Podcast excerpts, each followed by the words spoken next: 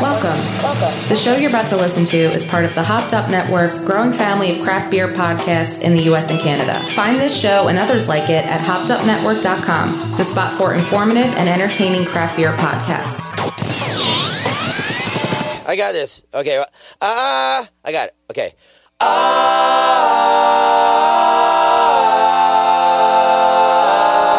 I got some beers. Let's drink them, huh?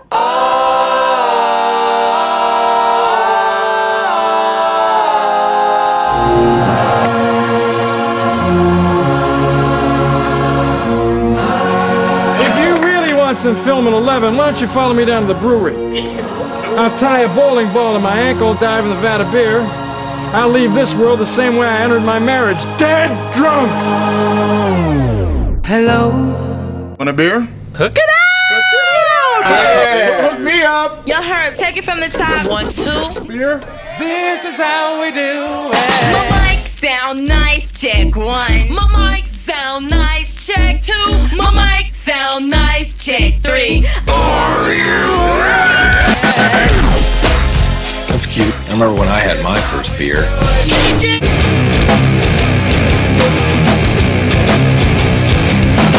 You like parties? Yeah. We can invite all our friends and have soda and pie. Yeah! I hope no bad people show up. My mic sounds nice, check one. My mic sounds nice, check two. My mic sounds nice, check three. My mic sounds nice, check four. My mic sounds nice, check five. My mic sounds nice, check six. Are you ready? You want some of this milk? Rather have a beer.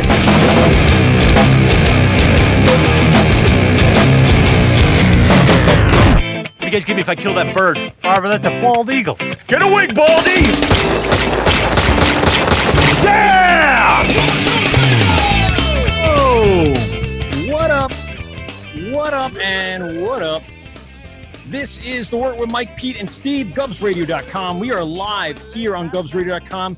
We are also streaming live on Facebook, live on YouTube. Go to the Gubs Radio uh, Facebook page and the Gubs Radio YouTube page and find us there, streaming live. And of course, all of our shows are on GubsRadio.com. And if you go tomorrow to all of our platforms, including uh, we'll talk about Spotify, we'll say a little iTunes, uh, the Laughable app, full of comedy and galore.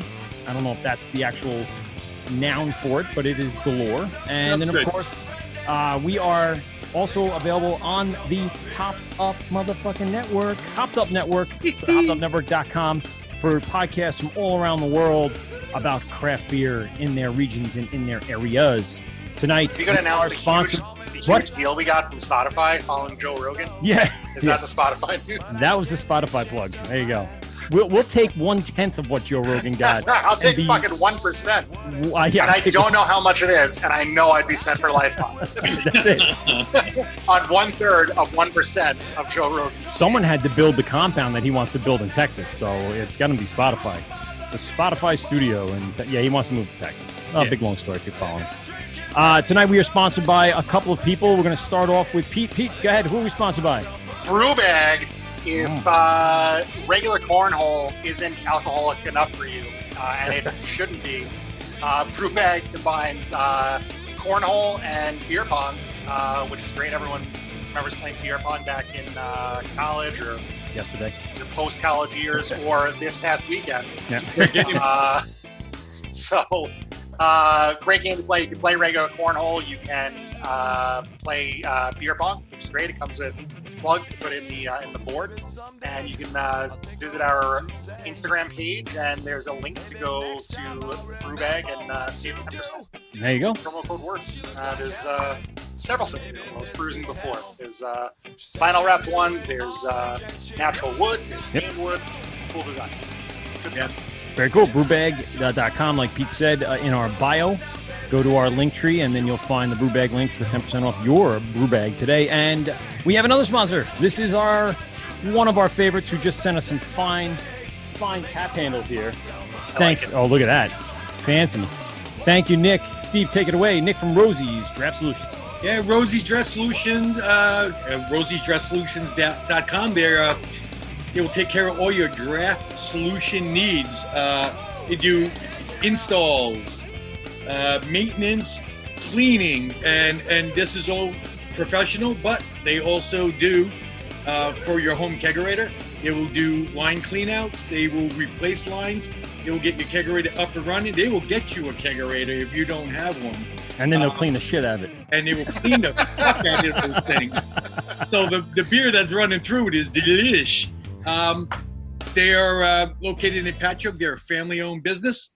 Um, you can actually contact Nick, uh, 631-219-2075 between 9 a.m. and 8 p.m., uh, seven days a week. Or you could go to rosiesdraftsolutions.com and uh, let me tell you, uh, we used them when we had Barrage open, and they did a fantastic job. Those guys were the best. I recommend them for everyone. And go to, uh, I think it's uh, rosiesdraftsolutions.com. And if you call Nick, tell him the Wort sent you, uh, just to give him a little plug. And especially because these tap handles are, are pretty dope. So thanks a lot, buddy, Sweet. for that. I like them. I'll run through the rest. We are sponsored by VintageBeerClubShirt.com. Vintage Beer Club Shirt for your uh, monthly subscription to these old vintage beer shirts, Buffalo Beer and uh, uh, Tudor, and all these crazy old uh, logos on some flashy, colorful shirts. Go to VintageBeerClubShirts.com and uh, type in the promo code WORT for, uh, I forget what it was. Maybe it's 10% off your order. VintageBeerShirtClub.com. It's a lot of words. Uh, we're also sponsored by uh, Brewers Hardware. Love Brewers Hardware. Will out in Brewers Hardware, uh, doing it right. I don't know how much you guys, uh, Dan, that you guys use uh, Brewers Hardware, but I have a gift certificate I'm going to send you in the mail after tonight. Uh, they gave us some stuff to give out to the brewers that were guests on our show. So we're going to be a uh, patron of Brewers Hardware. Very, I very have an soon. address. I like nice. that. There you Yeah, go. I do. I have it. Uh, so we'll uh, send that out to you uh, this week. Thanks a lot, Will from Brewers Hardware. Go to brewershardware.com. And also, uh, I think he has a promo code for us. Uh, of course, everything is WORT, W-O-R-T, and uh, save some money today. And uh, last but not least, Tavour. Tavour for beer shipped right to your door. Go to Tavour.com and get beer delivered anywhere in the country right to your door. Even Hawaii. I believe Hawaii was on there because I think there are Hawaii breweries that are participating in Tavour. So go to Tavour.com. So yeah, as soon as the volcanoes erupt, we will not get that. That's soon to come after in this 2020 of ours. Uh, and anything No else? uh, joke. yeah. That already happened in 2019. Don't don't ruin the dream I have of going back to Hawaii. Yeah. you have to find a DeLorean with a Mr. Fusion to do that, buddy. Uh, quick shout outs to um, taphandles.com. Go to taphandles.com for your tap handle needs. And of course, uh, our buddy uh, Jeff Hartwell offered Hartwell Woodshop for your rich mahogany needs. Go to uh, hartwellwoodshop.com. All right. Thanks a lot. Uh, that was a lot longer than usual, but we uh, fully described our sponsors tonight. Tonight, we have in the house or in your house because that's where we're coming Everybody's to house. everybody's house. We got Dan from Singlecut. What up, buddy? Yup, Dan. Hello, guys. How are you? Thank you again for joining us. We're great. Uh, really appreciate the time you're giving us tonight. And uh, I know very, very busy in uh, your phase three here coming up in New York City. And Something like uh, that. Yeah. It's, it's, at this point, do you even know? Like, like, just give me tell, tell me what I need to do today. Yeah, we should have. Um, we're gonna start using decimal points soon. So I think right now it's like three point one. two point one. one. I like that. Yeah. It's a good call. Yeah, Um, it's good. You know. Singlecut in Astoria, and you have a second location, correct? Yeah, we do. Uh, yeah, we're based here in beautiful Astoria, Queens, which is where I am right now, looking out at the uh, the Hellgate Bridge and Oh, East cool. River, just beyond that. And then uh, we've got a second brewery, our, our Big Boy Brewery, and that one's up in Saratoga County. It's in uh, Clifton Park, um, in the up in the capital region, upstate Hmm. for us, capital region for them. They, they get a little testy about. It. I know, I know. I bet they do. Yeah, they really, really. They like it by their regions. I think that's why we've been getting it by the regions. They just like we are the Finger Lake region. Don't tell me I'm upstate. Yeah, it's, it's very specific. I, I'm pretty sure if you're Quebecois, you're you're upstate New York, and everybody else is debatable. I was going to say, what i- if would it be the Canada region? Is that I think that that's it. Yeah, yeah. If you know what a polar bear looks like in person, You've seen Upstate. penguins. That's visiting right. your brewery. If you can see Canada from your house, I You guess we can have a VP we can have a really low rent comedy tour off of this one riff. Oh yeah, I'm gonna start booking us some dates for for virtual. We'll do virtual comedy tours. Oh, Charge people God. five bucks. We'll make a The market is rich. sure, it has to be. There's nothing else to do. Even like Governor's Comedy Club, where we usually broadcast out of, they uh, they kind of moved outside. They have this big old area on a they call it the Governor's Patio, um, but unfortunately, can only service like 30 people, whereas the club itself can hold you know 200.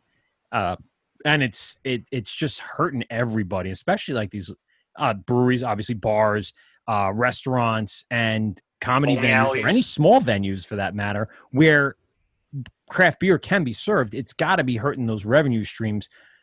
Dan, give us a, a quick history about the brewery and bring us up to date with how you guys are coping with what's going on.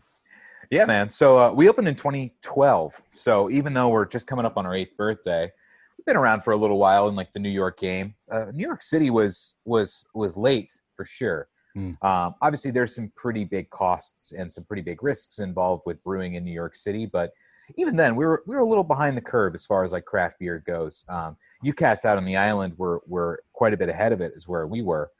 Um, so yeah, 2012 we opened. Rich Pacetta is the founder of the brewery. Um, he's still the the chief brewer, uh, president, chief creative officer too. He does like all of those awesome labels. That's all from direct from Rich. Uh, we kind of opened up the brewery with like essentially three goals. Uh, the first two are practical, and one was uh, there wasn't a lot of fresh IPA being done in New York City. Um, I'm not even 100% sure there was like a 365 IPA being made when we opened. There might have been. There, there was a few really good ones, but it was definitely kind of underserved. And the second thing we really wanted to do, which is a little bit more of a, you know, the brewer's fetish, is we wanted to do traditional lagering, uh, which was something which wasn't done. they- that's what turned me on to you guys was oh yeah, when I heard that you guys were doing like real legit lagers, I was like, oh, this is this is gonna be awesome, and it was. Yeah. It still is. And anyone It out there making all the jokes about how brewers can't find a decent lager, they'll find them. Trust me, they'll they'll network. all the brewers, you know, complain, make lagers great again, because that's one of their go-tos. A lot of brewers feel that way. If you can make a good solid lager, Right. it says a lot both about your, your brewing and, of course, you know, your direction. So. I actually had one of them. Um, it wasn't in this. It I already drank both of them, by the way, because they were delicious. Good Um, it looked like a um, origami. Uh, Oh yeah, the Maibock, yeah. The all in all is all. That was that was ah, yes, there it is. Yep. That yeah, was kind delicious. of a mouthful, but I listen to you guys do your sponsor read. You're used to the mouthful, man. Oh, like a champ though. Burned through that. VintageBeerClubShirt.com. I'm getting used to it. They're Nailed it. relatively new sponsors, so. You skipped over the www. No, I don't know. I, I am anti WW. I'm anti. People say, then you might as well just go HTTP colon backslash backslash. and just go ahead. HTTPS. Oh, right. It's got to be secure. Oh, that's right. Yes. Yeah. Well, I like that. have Don't take shortcuts. It's right on their label. It is. But yeah, the, lo- the So- lager, uh, Steve's right. You know, kind of kind of set a tone there. So I mean, it's hard. I mean, ten years ago, um, craft breweries weren't really making a lot of lagers, and it's kind of all uh, early craft beer guests wanted to drink, more or less. I'm generalizing, obviously, a lot. Um, then flash forward, and you know, uh, there's great lagers uh, now, and uh, you know, and guests want to drink it, but still, everybody just wants to buy IPA. Which no complaints. I mean, those are our two great loves. So we're happy to to to make all the beer people want to drink, but it's yeah, it's a little hard. Everybody's kind of you know 2020 the year of the lager. We've been saying that since 2020, you know 2017.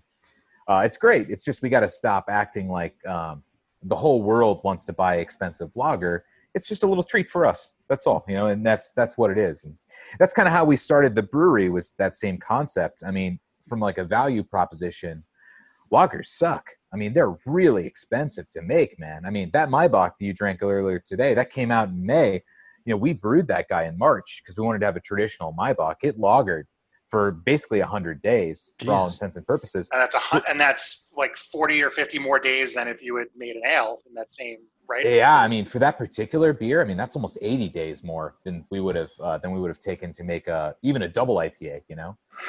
And uh, like our uh, Oktoberfest, which we're super proud of, it's it's one of the cleanest and and really most nuanced Oktoberfest I think it's on the market. Uh, and I hope you accept my compliment because I'm not the one who made it or made the recipe for it. You know what I mean? I just get to drink a lot of it, more than my fair share. but we're brewing that some bitch in like two weeks. Wow. You know, and it's not going to come out until you know almost the end of September. So the value proposition. So it's not lagers- coming out Labor Day weekend. It is not. I'm so glad to hear that. I love Marzens, but I don't want to drink them Labor Day weekend. yeah, I feel you on that one for sure. There's something about that, like Well, they got to get the pumpkin out first. That's within I a fucking week hate seeing that. I, End of August, it comes the pumpkin rolling out. Um, we're gonna do a, an all seasonal beer this year. It's gonna be um, pumpkin, uh, Christmas spice, uh, spring lager uh, with hibiscus for the summer, nice. and it's just gonna be it's just gonna be poop brown. And, uh, That's the way I like all my the beers. adjuncts. that's right. And we're just gonna get it all out in one shot. That's it. That's right. Check all And, the uh. Well, and the, the third thing we wanted to do when we opened the brewery is we're all big music nerds. Um, all of us are musicians, uh, different skill and accomplishment. I always make the same joke, but it's true. I mean, I'm on the, the low end of both of those things, but you know, some of our we- we have a you know we have brewers who are you know professional touring musicians who kind of gave it up because they wanted to pursue beer. Uh, Rich himself is a pretty accomplished musician who kind of segued into the ad game before uh, he got into brewing 10, 15 years ago. Um, you know, one of our two brewers is a former tour manager or recovering tour manager, probably as he would describe it. You know, um, you know, so that's really in our DNA. So we really wanted a place, and by we I mean really Rich at the time wanted a place to simply like have all the musical equipment, have a music venue inside of a brewery, which is something we've done since day one, and frankly, a place to put our giant uh, record collection that wasn't, you know, in our house. Uh, you know, those are obviously stragglers at this Yeah. point. You know the best loud of the greatest hits. Yeah, exactly. Yeah, and then we we rock and rolled with that since 2012, um, growing slowly but surely. Um, really wanted to make sure that our beer got out fresh and kind of disappeared quickly. So, um, yeah, we got a little bit bigger each year, and then years three and four and five and six and seven started to get a little bit crazier and bigger. And come 2018, we just couldn't uh, sustain it anymore. We, you know, it's fun having a line outside of your brewery, uh, kind of, but it's a lot more fun um, having people be able to get your beer and not have to like stress about it, um, which was really important to us. Um, and for us, you know, we were we were very introspective in 2018. We're like, man, it would be great if you could go to like a nice grocery store and find our beer in the refrigerated section in a cold shelf. And is it the most expensive thing in the grocery store? Maybe, you know, for that area. But to be able to go get it, have it be quality, have it be fresh, really, really hold up, and not have to go and um, labor for it, you know, that was where we were at, you know. Uh, you know, people who are into like craft beer hobby and are super into the the line culture, we totally get that. We've we've been there too. We go and hang out at our friends' breweries sometimes, wait in line, get the release, all that. That's a lot of fun. But you know, at the same time, grabbing a four pack of super high quality stuff and enjoying it in your backyard was a little bit more what our DNA was. So when we purchased Singlecut North in 2018, that was really our whole our whole backing behind it was we need to have like the muscle to be able to to fill that demand the right way, be able to keep up our quality the way we want. Um, and we were super fortunate that we were able to find that uh, that opportunity, and we put together a staff who was just like, I'm gonna I'm gonna well up a little bit. They've been making me so proud. That uh, the the brewery uh, north. Um, what what size is that compared to what you guys have in Astoria? It's a big boy for sure. Um, actually, both of our systems are pretty big. So, Steve, I know you're a brewer, so I mean, like, um, so Queens is a 35 barrel system, so it's a it's an oversized. I mean, I think it's 30 on paper. It's 40, you know, for all intents and purposes. And then we brew out into 90 barrel bright tanks, or I'm sorry, 90 barrel FVs. Um, that facility, without killing ourselves, does about 10,000 barrels a year. Wow. Um, and then it's 5,000 square feet. So it's tiny. I mean, we're New York City, right? Yeah. It's all up. Well, hey. That's all it is. You put bands up on top of your uh, your bathroom, so that's pretty That's right. Bands on the bathrooms. That's So good, good, man. actually. Kick Bands drum on the while I'm pooping. It's all good. That bass helps, you know? Sure does. It's probiotic. You know? Brown note. brown. note. there. No, r- wrong, uh, wrong brewery. That's uh, uh Yeah, that's uh, Oh, against the grain. Against the Grain. the Thank grain, you. yeah. I've That's been right, there. when they- Louisville, right underneath the uh, Louisville Bats Stadium. It's Now, weird- the- Oh, wow. Yeah. Is it? Oh, yeah, right. it's it's like going to the Ducks and underneath the Duck Stadium is the brewery. You're like, what the, what the hell is this? But it's right on street level, so you know it still seems like a retail space. And then right across the street is Angel's Envy uh, Bourbon. No kidding, huh? Yeah, distillery is right Well, there. that sounds like a good trip right oh, there. Oh, it's a good one. I was supposed to go this year. Oh, Not so no much. more. Oh well. oh, Don't worry, they're taking it very seriously in Kentucky. It'll be over in no sure time. Are. Thank God I'm not there. Then Uncle Mitch has got you. Don't worry, he's working on it. I like it. don't I, say his uh, name two more times, or he's gonna appear. He's gonna appear behind me. He's gonna be right behind me. Fucking turtle. I'd rather have Candyman. yeah, Candyman seems like he'd be cooler to have a beer with. That's for sure. Yeah. Great. Um, so you guys, 2012, uh, entered the scene Right. and started off with that exact building, same layout. Everything has pretty much stayed the same from 2012. Uh, only from the outside. The inside, we've we've redone that thing a few times. I think Nice. at this point, there's a whole second level that we built, so we can move some like administrative offices. That shit's boring, but you know, to actually be able to increase production, and then the back is totally maxed out.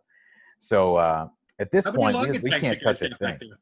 There? Uh, One more time, Steve. Uh, how many lager tanks you guys got back there? So originally we had four big boys. So we Right. had two 30 barrel, two 60 barrels. Now we just have two 60 barrels. We had to move the, the two 30 barrels out to put in our canning line about a year ago And there you go. um, Yeah. for that one, which was great because uh, we wouldn't have, you know, COVID would have been really tricky without it, you know. Yep. For sure. So thankfully for us, we have upstate. We have Singlecut north, um, which to answer your, your direct question is is actually eight times the size of Queens by square Wow. footage. It's forty thousand square feet. The system up there is a lot bigger too. It's a fifty barrel, but it's a five vessel system. So if it's like normal strength beer uh, under ideal circumstances, you know, we can churn out the better part of like 300 barrels a day out of that system. And they all go into 200 Jesus. barrel and 100 barrel uh, FVs. So Nice. that's that's basically where we do like all of our bulk cans. That's where like our 18 watt, our Weird and Gilly, our softly spoken Magic Spells, which is what I'm drinking right now, all Mm. come from. And then in 2019, we started what we called our uh, uh, community brewing project, which for all intents and purposes is uh, contracting services, which are available for breweries who have already made investments into their uh, into their communities. So if you've already built a brewery, you've already hired a staff, you're supporting your local economy.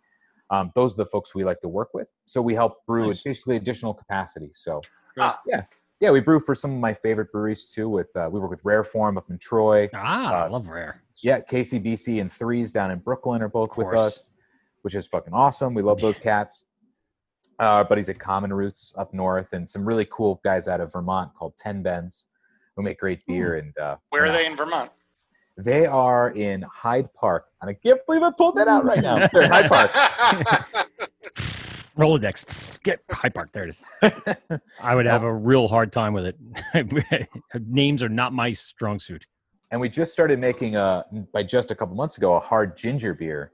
Um, actually, Really? I've been a huge fan of this company for years. It was a really serendipitous and awesome phone call we got. Our friends at Halyards out in Burlington, who you're going to be able to actually purchase in New York in a couple weeks, Mm. um, very, very, very soon, uh, which is dope. I, I really can't recommend it enough. Um, nuanced, really balanced, super spicy, which I love. Um, yeah, like, it's, it's it, like a Gosling's or yeah, so imagine we're like, yeah, you remember Crabbie's, the British Oh, yeah. brand? You know those guys? Imagine Crabbie's, but I mean, frankly, better and spicier and drier. Uh, it's awesome, man. It's great to have them for the, you know, the cooler for the barbecue is cool, but doing cocktails with it is that's dope. yeah. I was just going to say, is it a mixer, right? I mean, I'm sure I'm going to be adding my dark rum to it immediately.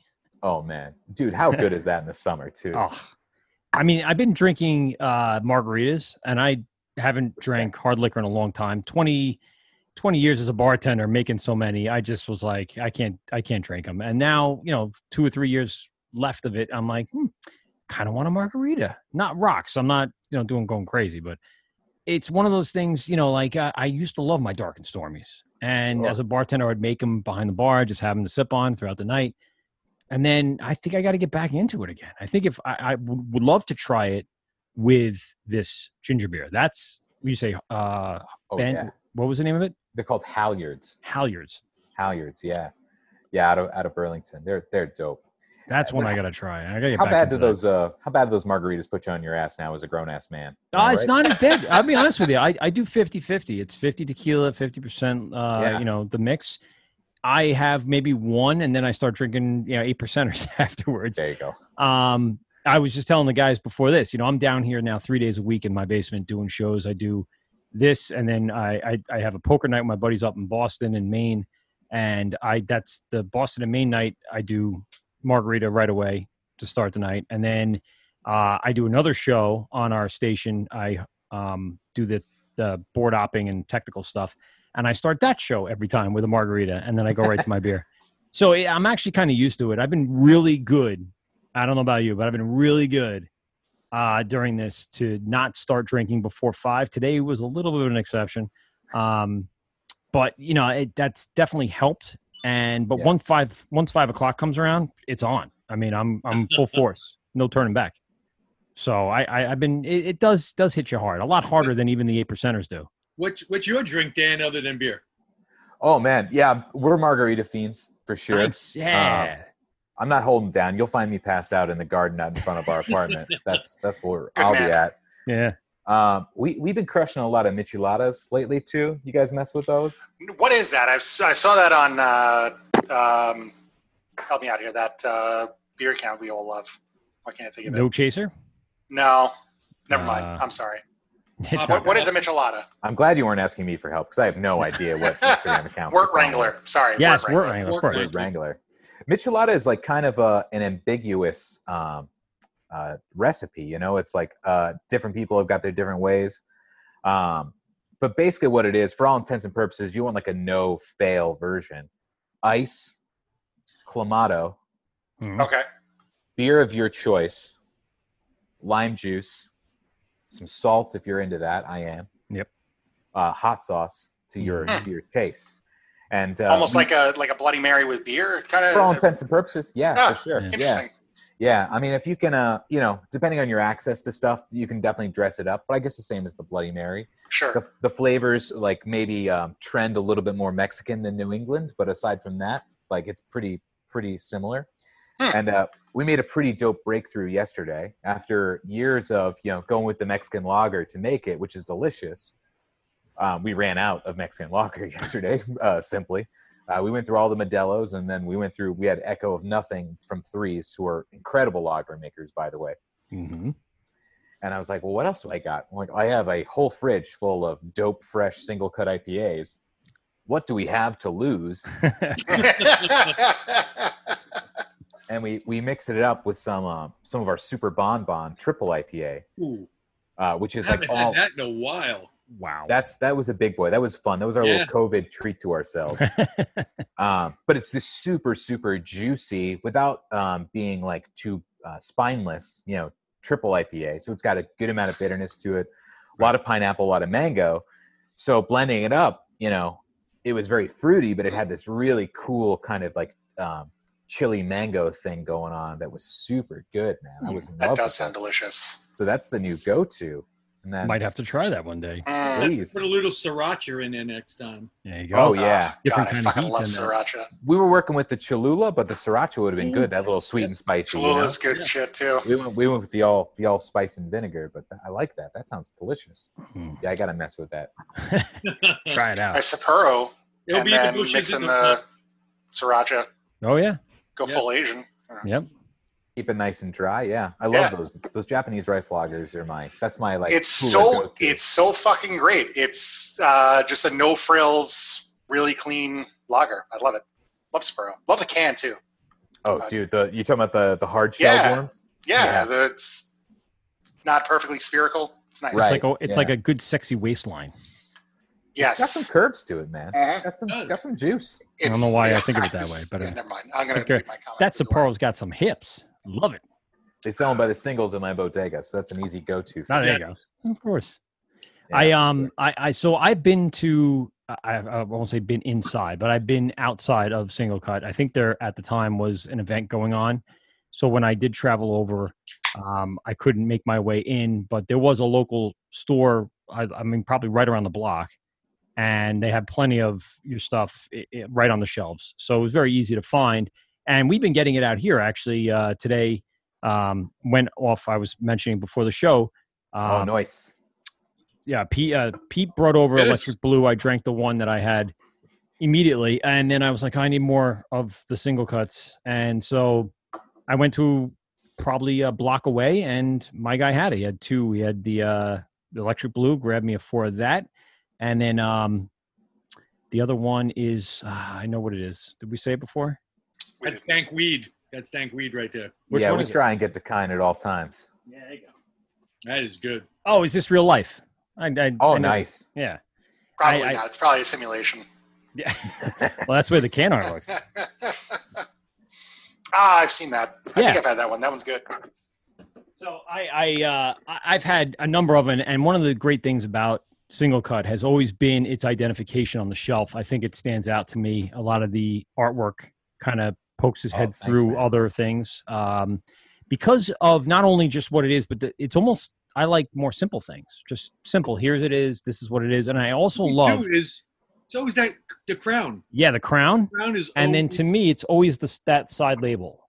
That side Oh, label man. is what I'm looking at every single time because it gives you exactly what you want to know. Um, tells you the IBUs. It tells you the uh, ABV. Of course, it tells you if it's a dry hop, a double dry hop, or whatever it is.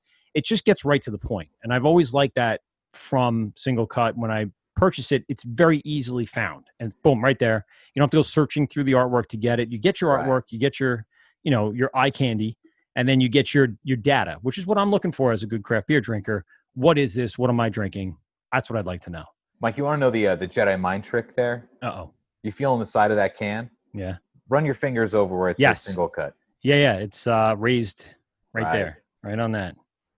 Gotta- And it does. hold In it, your hand, cradle you're it feeling a like- sweet child. Yep. My baby. and then it's coming home with you. Yeah, course. 'cause You exactly. adopted it. It's your sweet. and baby. also the uh, the tank too. The tank is raised as well.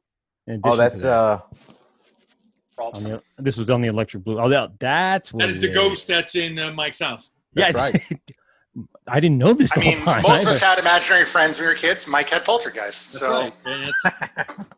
I actually had uh, I had flies. things.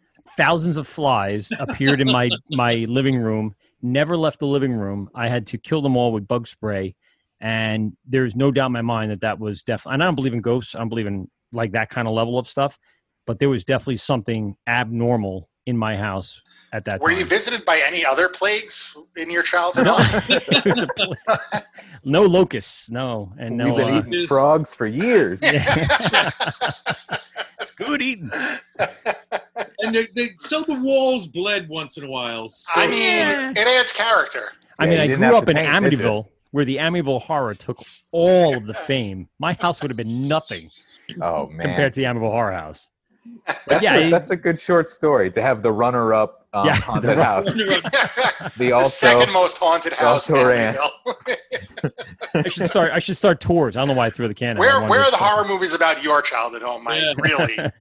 Um, they're at just still at Blockbuster Video. So go find one first. Oh, I think where that's they haunted in and of itself. In nice. a house where the toilet never flushed. Yeah, well, well, the Hence the downstairs slop toilet sink. had a tough time, and the Slop slop sink. fell off the. Right. wall. Yeah, there's a lot of stuff going on in my house. I um I but what I had from you know these last few years, in addition to what you guys are still putting out, has always been you know uh, like delicious. I've never been Oh, disappointed thanks, by a single beer from you guys. Um, give me a little bit of uh, the history of because I I want to find out kind of where the beer started. So, what was kind of the first few beers you guys brewed? And then Yeah. give us a little bit about where you're at now, because I, I've been following the Instagram over the last few years, and I feel like there's you have more Pokemon to collect than anyone I I can think of. There's so many beers you guys release that I'm like, I got to get that, and then I, you know, not all of them reach me, so I Sure, get yeah. uh I get frustrated, and I can't always get into Queens as I should. But Well, yeah, the- give, give me a little uh, background on where you guys start on the beer lineup, and then Right. tell me a little bit So- about today's stuff. Our OGs are still with us for sure. Because our first beers were 18 watt, Dean. Uh, w- well, we used to be called 1933 Pilsner, but it's now called Plain Top Pilsner. Uh, We changed the name about two years ago on Mhm. that particular beer. Um, Jan, which is our kind of like lagered wit beer. Those were our OGs. They're still with us today. I've seen 18 Um, watt a lot. Like that's the one I would 18 get. watts the is the big guy. Yeah, Yeah. that's that's the lead horse for sure. Was Uh, was double stack part of that? Yeah, beginning? full stack. Yeah, originally, yeah, for sure. Um, f- uh, brass tacks for us for full stack. We don't make a goddamn cent when we make full stack. Wow. So we make it every now and then for sure. We just can't afford to make it all the time like we used to. Why is that? It's What's the? Uh, Is it ingredients that hold you back, or is it Yeah, so- like what's all the? yeah so so basically that's the deal for us like it, it was we kind of made it our our goal we wanted to be the best on the shelf that's kind of what we set our our thing at we said you That's know a great thing. uh, we thought so too we're like it's like this is something that's um, never going to be totally attainable but it's always something that we can strive towards. Um, trying to be the newest and the coolest um, that's an incredible endeavor. And my i legitimately tip my hat to like everybody who has a line down the block and is packing people out to buy $22 four packs. There, there's no shade there. That takes an incredible amount of art to make that work for sure but that's just not what we were after after a couple years you know? For us it was like we, we want to be accessible. We want people to be able to find the beer. We want to be able to go to that guy down the street and him have two offerings that he can in good conscience say hey you're going to like these buy these. Yeah they're a little bit more expensive but you're going to get what you pay for. You know so that was that was our big goal for us. So so we used to be churning them out all the time two or three new beers every single week um, spreading them out and all that good stuff. But you know what ends up happening is that you get shops who are really excited. They're big supporters of the brand. They love craft beer. They love the story about craft beer. But you have to have a consumer uh, base in line with that right? So what ends up happening is maybe they buy three cases of something they should have bought one case of you know? And so we saw like hey if we're going to put out three beers a week and all of these really supportive amazing shops are going to buy every single one of those beers all the time eventually somebody's going to end up with that one last four pack that's stuck way in the back that nobody gets to and they're, they're not going to get the same quality which we're used to. So we changed it up a little bit about two years ago and we started making a lot less beers and a lot more of all of them.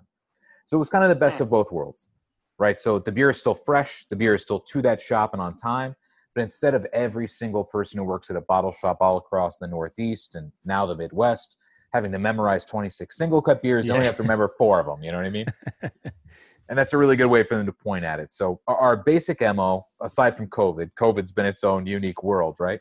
Mm. Yes. We put out about one special beer like Electric Blue every month. We make a triple batch of it, so we make a lot. So any Singlecut store across the Midwest and the Northeast who wants that beer, they're going to be able to get it. Ten cases of it, probably not, but they're going to be able to get a couple.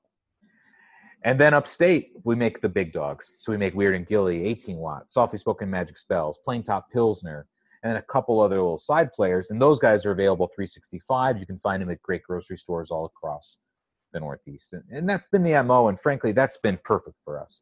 Everybody gets fresh stuff. Everybody gets something new every month.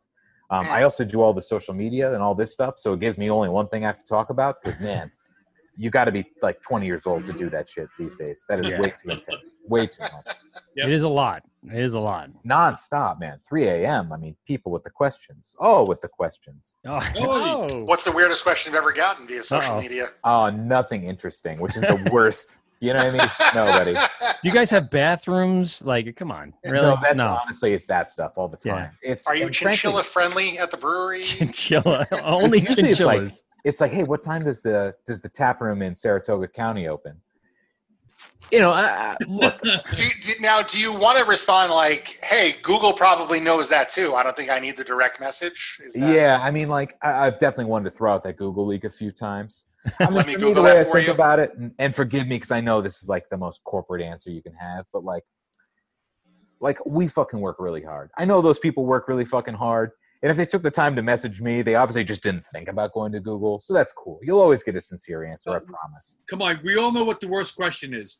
Hey, what do you guys have on tap?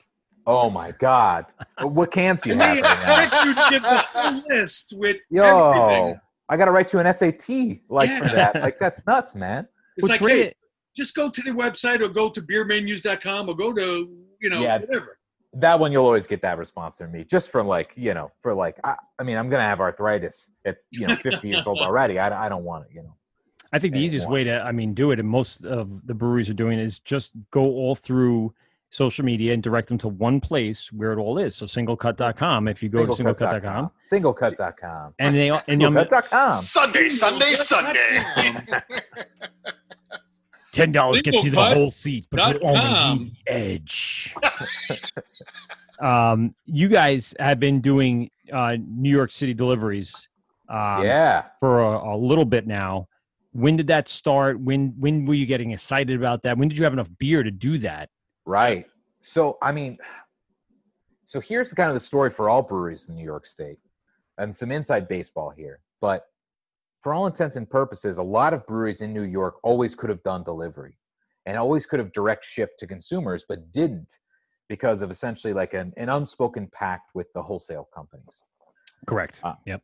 which is uh it's fair it's business and it's business you can argue it both ways both sides are totally legit like a lot of things covid really erased the the rule book so a lot of breweries jumped into it for us it's something that we've always wanted to do and we're just kind of respecting the truce you know for all intents and purposes we have some additional licensing at both of our breweries so we can do that legally and compliance in, within compliance uh, not just during COVID and all of the super cool benefits that the governor's office gave out.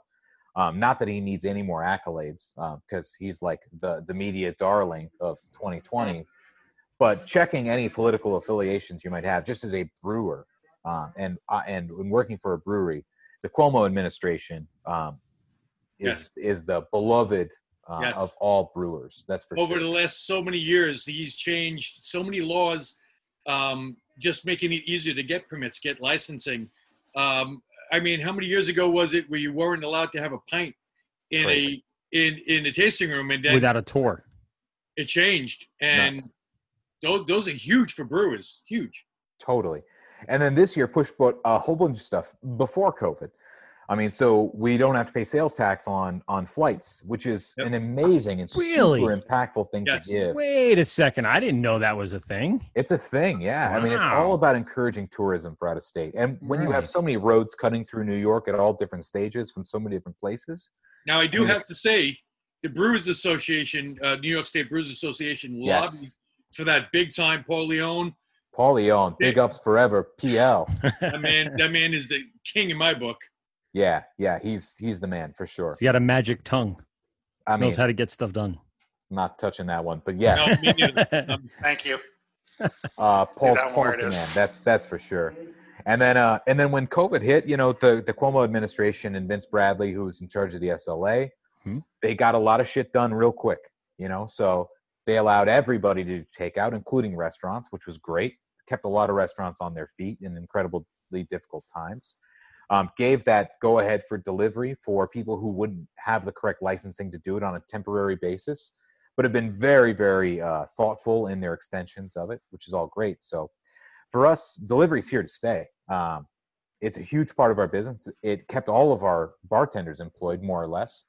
Um, Became delivery people, right? I mean, pretty much jumped in their cars and were delivering to doors. And of course, I can't obviously overlooked the most important component of this was the consumer base, because not only did people embrace it, accept it, but I, and and I can't say thank you enough for this. For the months of the end of March and then in April and beginning of May, our deliveries saw about a twenty to twenty five percent uh, gratuity average. Wow. Uh, Which is a which is a fat tip, anyways. But when you think about buying a case of beer, which is going to cost you about a hundred bucks, Right. Yep. people just dropping 20 30 we even got a couple hundred dollar tips for our delivery drivers. Oh, that's awesome.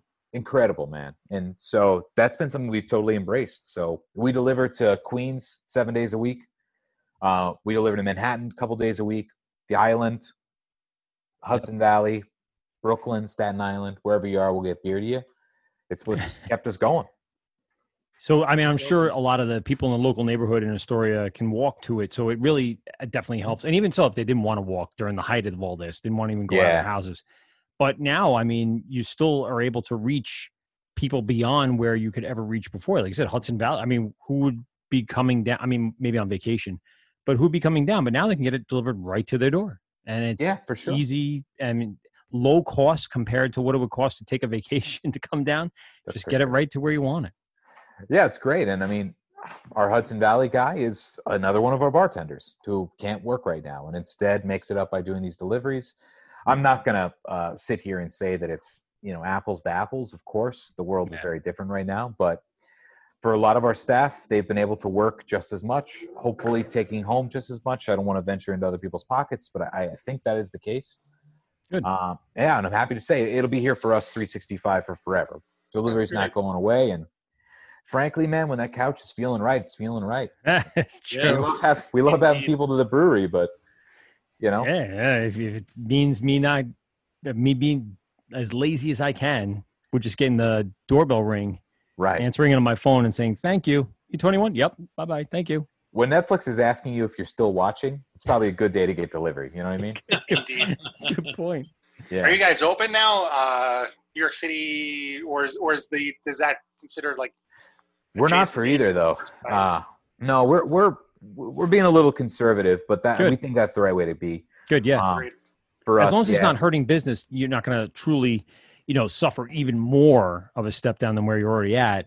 Right. I think you might as well. Why? I mean, if you're if you're treading water, then continue treading. If you see any trends in any direction, then you can make the appropriate changes with the phases the way they are. That's But- that's kind of where we're at. Yeah, it's Yeah. like you know, if, if you're in straits where you need to be open right now, regardless, hell or high water, you got to be open. Like you're going to go out of business, your family isn't going to be eaten if you're not open. Then that is what it is. You know what I mean? That's a that's an uh, an assumed risk that your consumers take. Uh, it's an assumed risk that your employees take and you take. Uh, I, I we support that 100 percent for sure. Mm-hmm. I mean, go get them. Just we're we're blessed that we have other revenue lines because we're very we're a unique business. You know, we you know we, pro- we we distribute nine out of ten cans. You know, one out of ten of them we sell in our tap room. So for us, Huh. we have other means of keeping the lights on um, as it stands right now. So I, very I hope fortunate? none- That's good. it's incredibly fortunate. Yeah. So by no means do we begrudge anybody who's open right now at all. It's just we're we're privileged enough to be able to get to make that call to, to be a little conservative. So we're, we're choosing to do that. So uh, for New York City, we probably won't have that tap room open in any recognizable form to like what it used to be until after Labor Day at least. Mhm. Um, we're looking more, even maybe more in like October range. Okay. Um, and then for upstate, um, we were actually ready to open up a beer, big beer garden about a week ago. Um, but they've kind of had their first kind of sightings of maybe there's a little bit of a spike again. Yeah. Um, I, I think maybe spike is too dramatic of a word, but trending the, the direction nobody wants to see it. So uh, we went ahead and postponed that as well. That'll be kind of a, a Labor Day or after endeavor, but And, and you guys did that on your own. yeah, that was that was our decision for sure. Um, and and I mean our truly. I mean, it's an incredible, diff- incredibly difficult time. I mean, there's so much information coming from so many directions, uh, for sure. Especially in the early and days. oftentimes it's conflicting. Uh, uh, not even touching that one, man. Yeah. That's to say the least. Yeah, we, we could spend about three, four, five hours on that one. Yeah. yeah, I mean, not even getting into that one. But we, uh, in March, you know, we, uh, the week before the shutdowns happened, we had some staff members who have a ton of ownership in our brewery. You know, that's that's something that we really like to foster. We always tell folks, very cool. If if you're doing your job, somebody should think you're the owner at some point. You know, confuse you for rich. You know. Yeah. And um, they frankly gave it to me. I mean, they really laid into me. So like, there's no reason we should be open this weekend. We should be closing. And this is, you know, a week before any bar Day. closures were announced. Yeah. Yeah.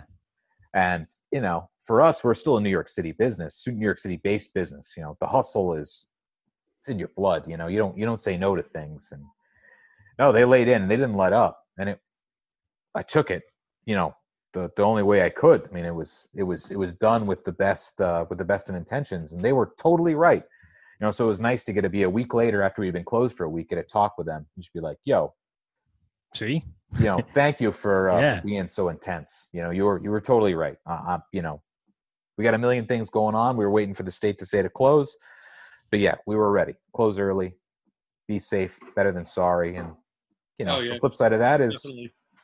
you know, our staff has been you know ninety nine percent healthy, which is Good. great. Can't ask for more than that. Just about to ask everyone good uh, in the brewery family. Yeah. Yeah, absolutely. We had one associate who was sick, but uh, was out a week before and took a full month off just to be triple safe, and we let him work from home. And Cool.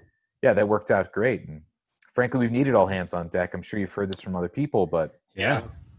yeah, breweries have uh, have been struggling to keep up for sure. Um, people are drinking a lot more. Uh, at And so home. you you Nothing have else a to do. distribution reach at this point. You said you have your own candy line now. I want to talk a little bit about that. But I mean, you mentioned the Midwest as being part of your distribution. Mm-hmm. So how did that evolve? Because typically you think maybe East Coast up and down the Northeast would be the Right. direction, but you went kind of right across the top there. So tell us what the- Yeah. the thought process is with that, and and who are you using as a distributor? And what markets are you in? Right. Yeah, so we, we've got a pretty big swath now. Um, we, we, we try and keep it a little close to the vest just because it's like, you know, it's the nitty gritty, but it's um, for us, it gives us more guests to interact with and, you know, more people to share our beer with. Yeah. Um, our distribution footprint's pretty wide now. Uh, we go from Maine down to Virginia as far as the East Coast Wow. goes. Uh, the one hole being Delaware, but that'll be the next on the uh, the list. Delaware's a hole for everybody. It's just I know, yeah. a It is a it is a hole, yeah. Go to go to Greener Jopa. Yeah. Delaware. so l- I got I got a quick. joke. I'll, I'll interject really quick. I went to Del. I went to school down in Maryland, um, and my buddy lived in Delaware, um, and we went to his house for the weekend uh, after I guess the first semester. And as I'm driving through from Maryland to Delaware, I'm just driving. It's a big open area. There was a place called Bob's Old Beds. So let me tell you what Bob's Old Beds is. It is a. He's telling me it's exactly what it sounds like. It is. A- a- Have you ever seen Wow. cattle grazing in a field? Replace the cattle with old rusty beds, and that's what Bob's Old Beds was. It was a like an Like antique store. No, no, no. Bed frames, metal rusted bed frames, all in a field for Ye- miles. Pete, get your your head out of the gutter with the old pea stain. No, it's No, no. I, I mean, those I'm, I'm just mattresses as confused. No, yeah, those it ma- doesn't, well, that doesn't offer any clarity. and yeah. there is Delaware in a nutshell. I mean, as, as the the Come time I spent in Delaware, My I- daughter listen. goes. My daughter goes to school in Delaware. well, I listen. I, I like Rehoboth Beach. I like myself a little dogfish now and Oh, then too. I mean, there's, there's nice places, but once you get off the shore, there's nothing but Bob's old beds everywhere you go. it's just ridiculous. Cumberland odd. Farms as far as the eye can see. Where do you think Harold and Kumar ended up? I mean, that's Oh. where they are. They're still stuck out there in the wilderness in Delaware. wow, It's yeah, crazy. It's crazy how rural that state is. It's, it's It just is. farmland, isn't it? It's Once weird. you get out of the the shores or away from water, in the middle of it and in the outskirts, forget it. It's just nothing but cows and beds. It's gr- there's 47 angry Delawareans all coming for us right now. God, they're I on hope Facebook so. already. I uh, really hope so. I Yeah, Once they drive the four miles back to the main highway, they're going to be up here in five hours. They're going to be They're- coming At for us. least with a bunch of old beds. And, uh, They're gonna leave it on all of our front doors. No, right. I don't want any more Bob's old beds. It is. a I, um, state. I, feel like I, have I, I agree with you. now. Delaware, I, I guess state. Delaware I don't care as much about. Um, but you, the reach to Does Virginia is surprising because I don't know if I knew that. I thought it was only kind of like you know Maryland area, but you go far, pretty south. That's good. Yeah, uh, Mar- yeah. Virginia is actually coming up for us. So the first beers have not been drunk quite yet, but they will be for Labor Day this year. Um, and then we go out as far west as uh, Chicago. I was going to ask that because that's a great state to be, uh, a, a great town to be in. It is. We're unfortunately we're we're in between companies right now uh, for just for some some boring business stuff. Um, one of our companies just changed business models and kind of uh, dissolved their craft division. So we'll be back there in a couple months. We've got Okay. a great new partner we're excited about. They're distributing meth now. Is that the, is that the Yes. model, It's or- it's hot, man. It, you know, I mean, you got to go where the money is. And you got to remember, you know, a, a new customer costs you three dollars, uh, but an old customer costs you nothing when you sell meth. You know what I mean? so just think about that. Well, I mean, yes, there's meth, but what's my old saying, guys? Bath also for They babies. no to drugs unless crack is free. And, Yes, uh, and that's how you get them, Steve. that's how you Good get it. advice on this podcast, you guys. I know. Yes, it is. We are uh, comprehensive. really try to be educational. We're, we're all parents here, so it's important. I, We're uh, here for the kids. Dan. yes, this is a kid show. bottom line. For I like that. kids. show. It's for the kids. Uh, we're tell, can you uh, give us a little rundown here on um, Electric Blue? Because um, this was Oh, the yeah. first one I had. I like I said, um, one of my favorites is the Weird and Gilly. I've had it a few times now, Right. and it's like the go-to for me for from you guys now. Electric Blue was a little different. Not right there. and, This one, though. and that one's very good too. Well, that's Oh, what my thank crowler was, by the way. Oh, there you go. softly spoken magic spells. and that got me messed up the other day. so Um, Electric Blue and Weird and Gilly are actually very similar genetically. right, because I would im- imagine if you're looking Right, at the, there you go. they obviously did it to Well, kind of and make for all sense the together. music nerds listening to the word right now, Yes. Is it Bowie a beer- Bowie? series. Bowie Yes. Yep, weird and Right. Gilly, man. So we got four Bowie beers. The the smallest one is Some Cat from Japan, Ah, which, Yes. which just just came out this week. I was just gonna Yeah. say, you guys are just releasing it. Just released it. Yeah, 4.2% version of all those. So we call it our DDH mini IPA. So it's the uh, you know, it's for the it's for the Hayes boys in tank tops. Is how I like to they, how I like to phrase that. they have the lover boy tank tops. That's what they have. To But, oh all- shit! All Hayes boys like me aren't wearing tank tops though. Yeah. Black t-shirts for life. Black t-shirt Yes. mafia forever. I'm with Oh, you. so you guys know what I'm talking about. Well, I, I've actually I've done well. Like I said, Mike COVID's can pull off well. a tank top. Me for sure, no. I did. I, I pulled it Uh, off at one Oh, live show you at don't Heckscher. take Any of my stuff. You're getting better, Steve. Everyone's getting a little better. Everyone's you have kinda, lost a lot of. It's it's embarrassing how Steve I'm- was lost one for you. No, no, y- I know how how uh, how more you guys care about your health and well being than I do. You just I, had I a don't really. You don't I- care about your life anymore. I don't. Oh my God, nail on the head. That's really don't care. if if history is any guide, I'll probably once he starts going to preschool, I'll concern myself with myself again. Right now, Uh, and throw it maybe all I'll out the window. bend that curve of Yes, uh, you're gonna flatten the curve. too young. the, flatten the So- curve. Flatten the curve, Pete. You got it. Yeah. So It's You have actually just age. right. Yeah. He's he's about five months old now, so we're we're trending Oh my on God. uh, you know Yeah, he's uh, dying at like 65 to 67 range. but I'm hoping by the time he turns three, maybe we're back up Like into like the 72. 75. There you go. You want to enjoy at least I mean- five or six years of, of retirement. Come on. Without going to the hospital every We'll, two days. we'll see. We'll see. Ah, Uh, you'll be fine. I don't know. You'll, you'll, you'll turn it around. You'll be all right. You're gonna turn it around. Yeah, turn it around. You'll be. I believe in you. there you go. Dan, you have the support of As long as Dan. Dan believes in you. Yeah. That's all that matters. Not to get off in the weeds. So I start. I, I got bored. Like cereal is a very common breakfast food for me, and I just got bored having cereal. So then I Uh, put so that- beer in it. And, So then I started having like just like uh, Beer. sautéed like ground chicken and steamed vegetables. I'm like, oh, it's sort of different, pretty healthy, right? Very healthy breakfast. And then you would be surprised like how steep the downturn in in health and nutrition I take by like The rest 3 of the p.m. day.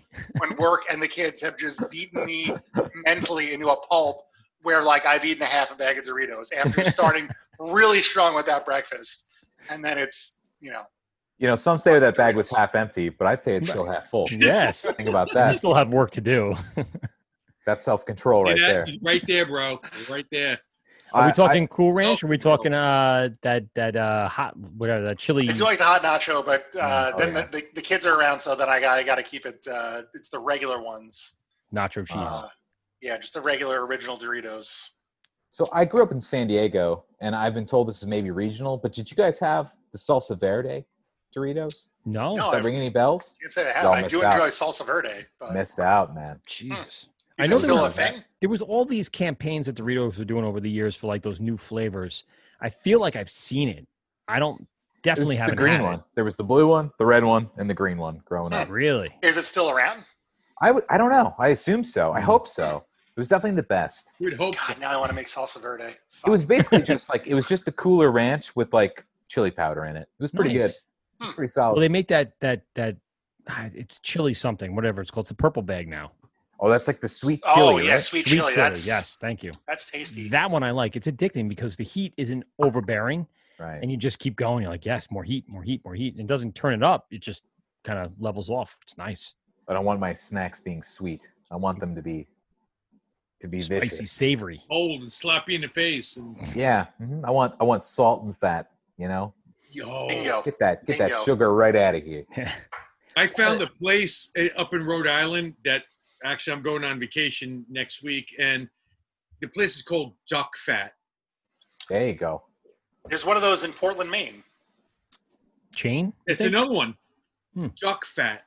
I mean, everything they make Duck Fat Oh, milkshakes. yeah, there's one in French Portland. fries. I've been to that. Yes, Yeah. I've been there too. Yeah, That's my wife right, and I went there a few years ago. all all Oh. poutine, duck fat. Um, yeah. There you go. If you want, if you want, I'll bring you a tub of duck fat home, Pete. There we go. Oh, don't tempt me. You can, Don't. you can have it for breakfast. With Is that your top in tier animal fat? What's what's your what's your go to? Hmm. I'm gonna cook something in this fat. I mean, Oh, uh, yeah. pretty boring. Uh, every now and then, if like I make if I make bacon and then I get the urge, like I'll keep Classic. the bacon fat in the pan and then Yeah. cook Brussels sprouts in said bacon. There you fat. go. Oh, that's good. That's good. That's good. That's about as. Other, other than that, no, it's just Now uh, very I Italian uh, olive oil fan. So I, I will make bacon, and then I will make French toast in the bacon grease. Oh, that's hard. That's interesting. Ooh. It's- Hmm. it's- and then you got the maple syrup, which I usually put on the bacon anyway, going on the French toast. Now you're talking. Saves you a trip.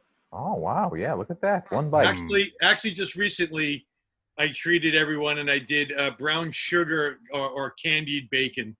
Um, it was my daughter's Uh, birthday, so I rubbed the bacon down, thick cut bacon with with uh, brown sugar, and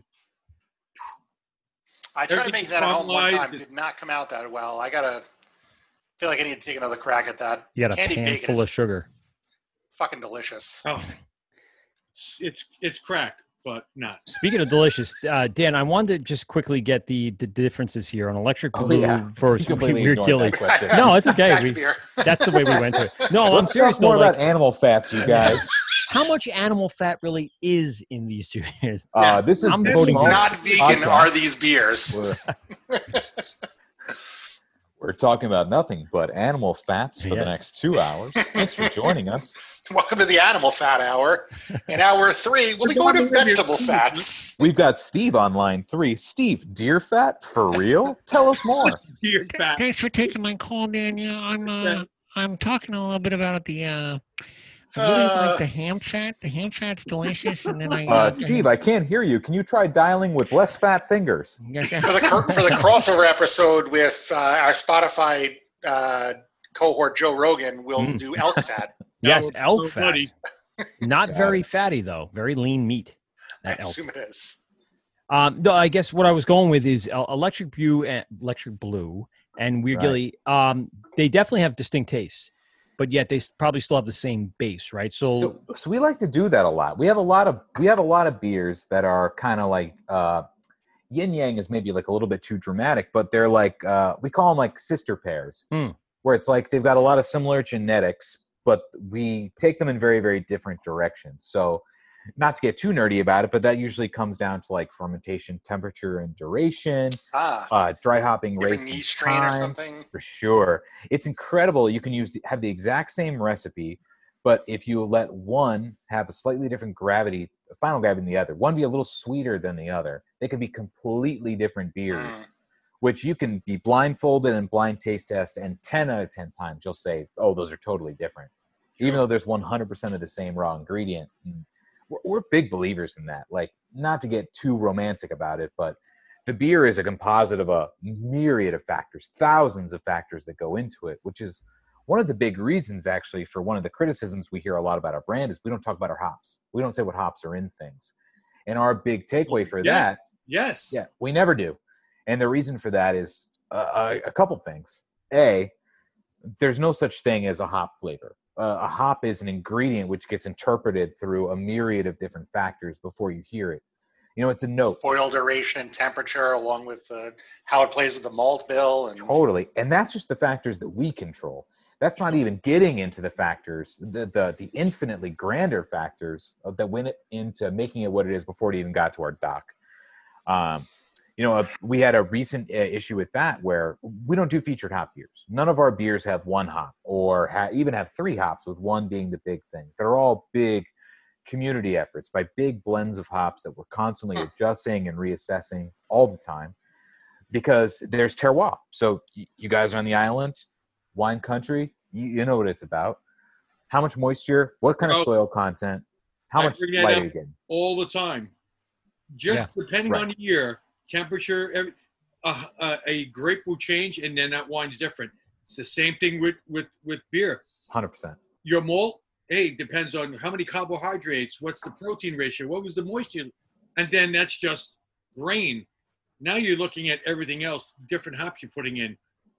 What? How was the year? Was it dry? Was it a bad year? Was it a good year? Was it a? It's it, the one thing I was told by um, when, when I was at Siebel. It's lucky we can make the same beer again and again, just from the variables that that Right. we have. Yeah, and it's like you know, uh, brewers we we often we kind of worship Anheuser Busch, which is a weird thing to say. Nobody expects brewers to say that, but The but level of consistency. right, Uh, totally, it's through the roof, and and there's a million metrics you can use. Uh, one of the big things that we've done, which has really allowed us to to continuously grow over the years, which is a very unsexy thing, is yeah, we go out to Yakima and we pick all of our hops by hand for sure. That's super super important. Nice. Hmm. But the That way sounds like a fun weekend. is our full-time quality control and quality assurance director who just sits in a lab every day and all she does is she just does boring ass tests on our beers over and over and over and over Sure. again and then she As best she can make sure that what Electric Blue this week is the same. This month is the same as it was Totally. six months ago. because that's the only way you get any form of consistency is having measurable metrics. Um, and then if you want to have maximum consistency like you know anheuser-busch does then you blend. That's the only way they can do that. You have to you know limit the, the margin of error because every single batch is going to be unique. And we decided years ago for us it was like we can either hide from the truth of that or we can embrace it so we get asked all the time like on social media it's like oh you said this is a particularly good batch. Does that mean the last batch was shitty? It's like no the last batch was great too. And this is like a totally unique thing like there's way more pineapple in this batch than the mm. last one. People are like oh did you add Because it rained an extra day where the hops came from Amarillo? that week. Yeah, bro, it's all El Dorado hops, man. Now. I mean, like, no, no it's it just was like, one hey, variable man, of the climate in Right. in October or whatever, May, March, whatever it is.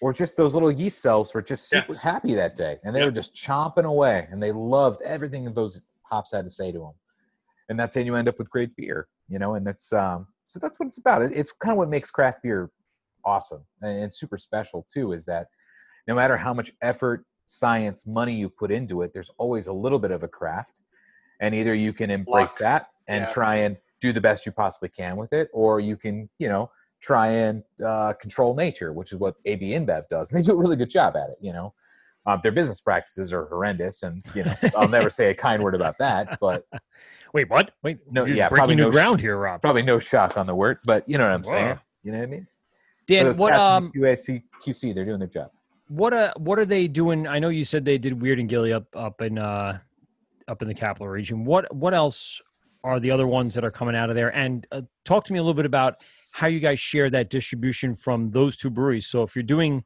a big batch up there, is it is it trucked down and then distributed, or does it go right from there? How's that all work?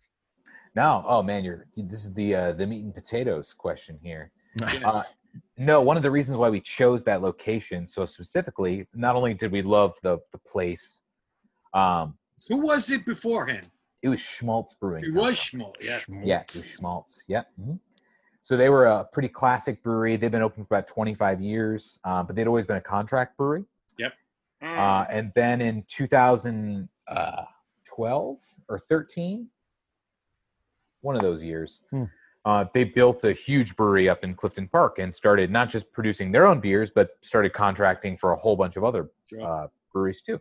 I It's a very big facility. Coney Island and They Ah. did, and they sold Coney Island to Boston Beer Company. Right, Sam Adams. Right, and that was right before the brewery opened, so I'm sure that those were connected in some way I don't know about. Um, yeah, so when we took over the facility, one of the big perks for us is, you know, we know, hey, nine out of ten of our dollars that go into our pocket come from distribution, so we should make this as easy as possible. So that brewery is pretty much right on the axis of the I-87 and the I-90. Okay. So we basically have the corridor connecting New York City to Montreal, and then connecting Boston, pretty much as far as you can go. West, just keep going. So it worked out great for us because we had really been focusing on the uh, on the Great Lakes region as we moved outwards, which has been a focus for us. I've been to Cleveland, you know, a million times in the last few years, um, which is dope. But that was not a setup for a joke. That's a that's a great city. So is Buffalo. so is Pittsburgh. I get that a lot. I mean, Big, big LeBron fan. uh, you know, when the king speaks, I, I listen. right. That's all I'm saying. there you go. Uh, and then, uh, so that worked out perfectly for us. So basically, we can get beer from our brewery to Pennsylvania, which is our second biggest market, in Really? a couple hours. Huh. I see. I Yeah. would have I would have pegged it as more like Massachusetts or That's, not- that's, a, Connecticut. that's a close number three. okay. Yeah, yeah, it's Massachusetts. Uh, Connecticut's great too. It's just it's just smaller, like all things Right. considered. You know. Nah. Um, but I, the- I know I've had Singlecut in Boston. I remember being in Boston. Oh shit, uh, old reliable. Let's go, bring it on. Eighteen wide. Let's- I- Boston, city wise, that's our second biggest city. We spend a lot of time in Boston. Cool. And we love it up there too. Well, you know, what? it's nice to love everywhere when you travel on a company dollar. That's, a, that's a really nice way to This place is love beautiful. cities. Fair Look at my know? hotel overlooking the Charleston River. It's That's beautiful. right. Yeah, something like that. Yeah, overlooking the parking lot outside of the airport At the Holiday Inn. This is The Holiday beautiful. Inn with the crack whore in the car. Oh, well. Oh wait, wait. I Another thought, this was a, I thought this was She's a children's she's wicked scary. Wicked scary. It's wicked scary. Uh, so yeah, so logistically, it just worked out really, really well for us. Um, we're um, uh, Rich lived in Canada for almost 20 years. Um, Really? my my whole family, aside from myself and my siblings, are Canadian. So we we've got a bunch of uh, Huh. a bunch of Canadian blood in the brewery. That's why you know what Uh, Quebecois is. Got That's it. That's right. There you go. Got it. Just just I mean, I get on the 87. Just keep going. Yeah. super easy, man. Um, so that's kind of like the next uh, the next place to conquer for us, which is really cool. Um, unfortunately, Canada is um, uh, very free and easy with like their civil liberties and their way of life. Extremely controlling when it comes to alcohol, which is a little inconvenient. But otherwise, uh, that that'll be next for us, and that's kind of a big perk of being. And so that's- the Great White North. That's, That's where I was right, going with it because they, they have a lot of. We've actually talked to a few uh, breweries up there. We've had uh, a couple call into the show. Right. Um, last year, we were on this like the Canadian kick, and I was you know DMing people and asking them to call into the show, and they did. They, they actually called in. We're talking about it. What is the biggest hurdle to co- overcome to get distribution up north? Oh, it's hundred percent the province. Yeah. Um, So obviously, the, the two big ones that anybody in the East Coast are interested on it or interested in is is Montreal and Ontario. Right. Um, Ontario has like a very straightforward process, but it's there's just a lot of like levels and tiers, and there's Hmm. like a lot of very intense uh, waiting periods and verification periods. Um, I can't fault any of those things. the The intent is all good behind all of that. You know what I mean? But it's 2020. Um, we have computers. You know what I mean?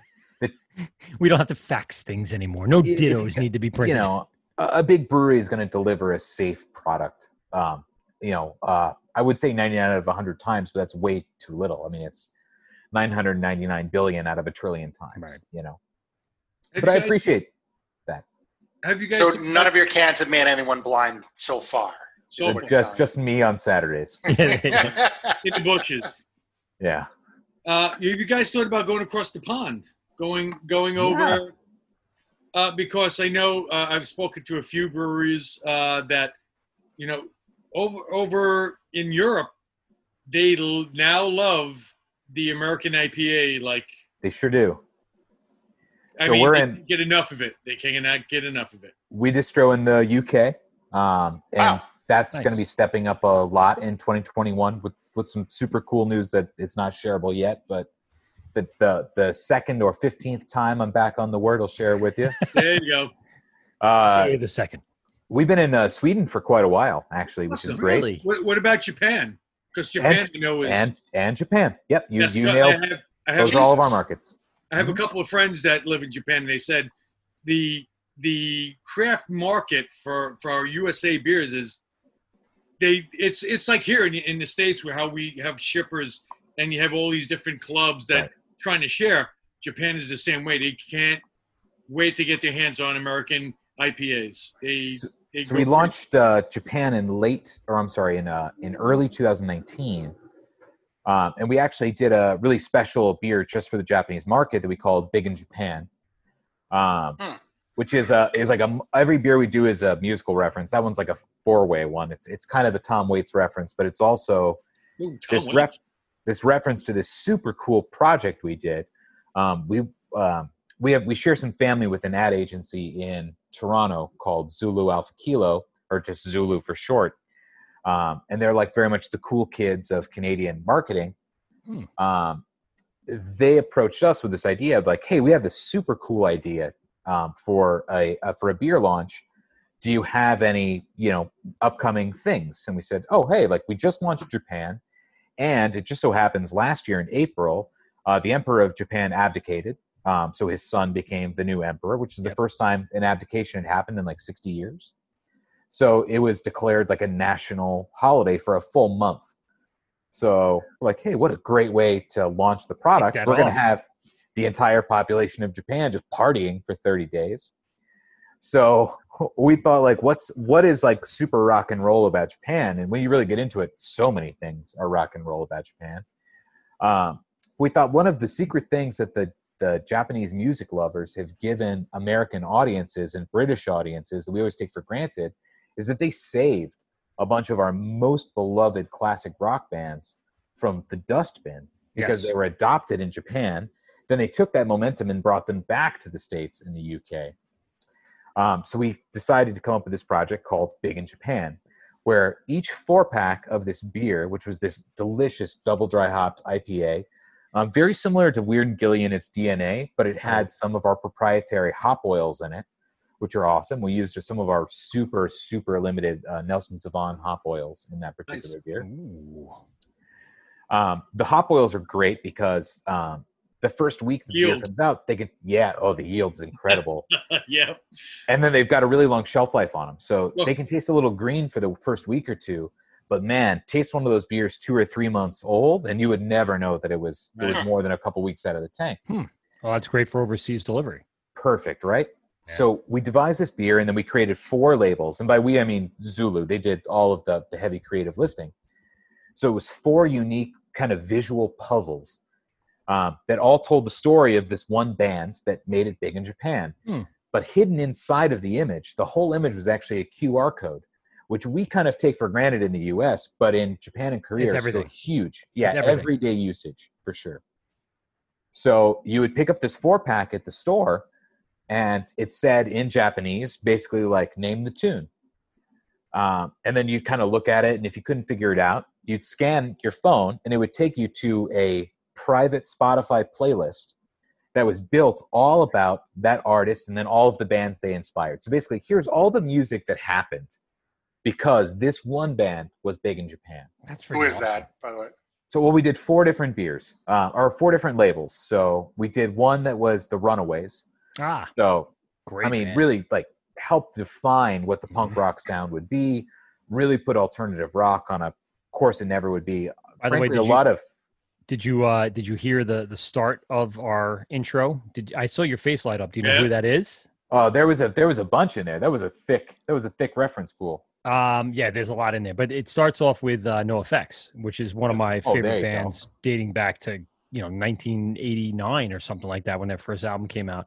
That's I Fat Mike, right? it's- Fat Mike. Yeah, Fat Mike. Yeah, He knows his way around a carb. I like that. a little guy. bit, a little bit.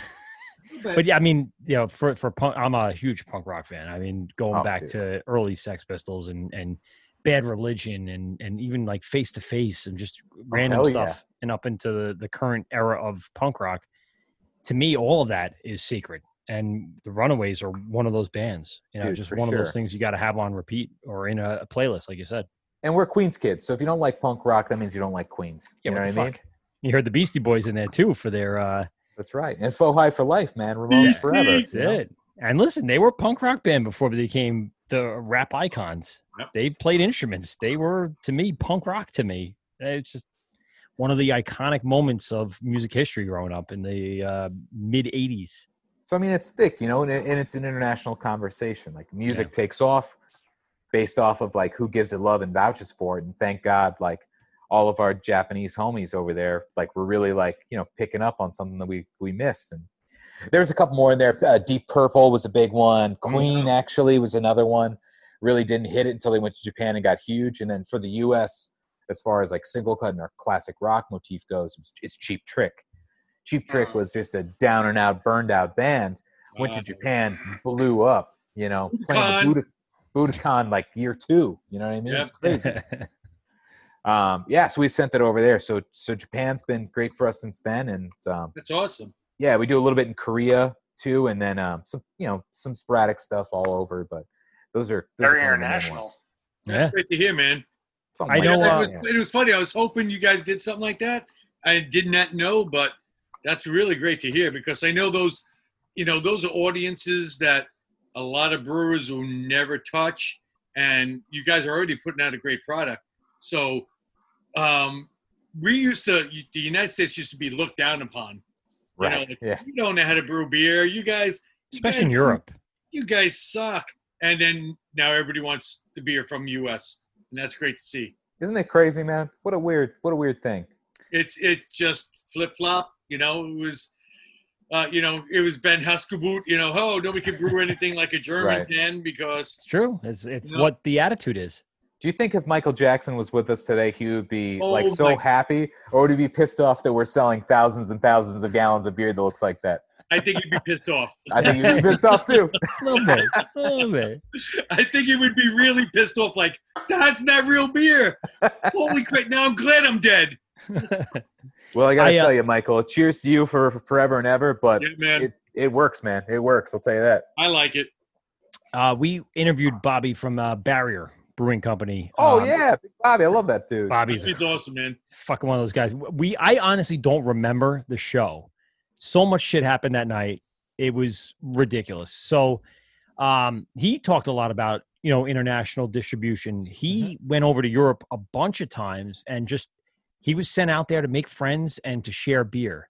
And then from that, a lot of the the barrier um main uh let's say core beers are now sold. Like money goes international Right. um, and some of the other core beers go international over to Europe because same same thing like I said, you know, they have their their standard beers that they brew and drink over there. To get an American IPA is like what we went through 10 years ago. You know, like, oh my God, what the Oh, fuck yeah. is this thing?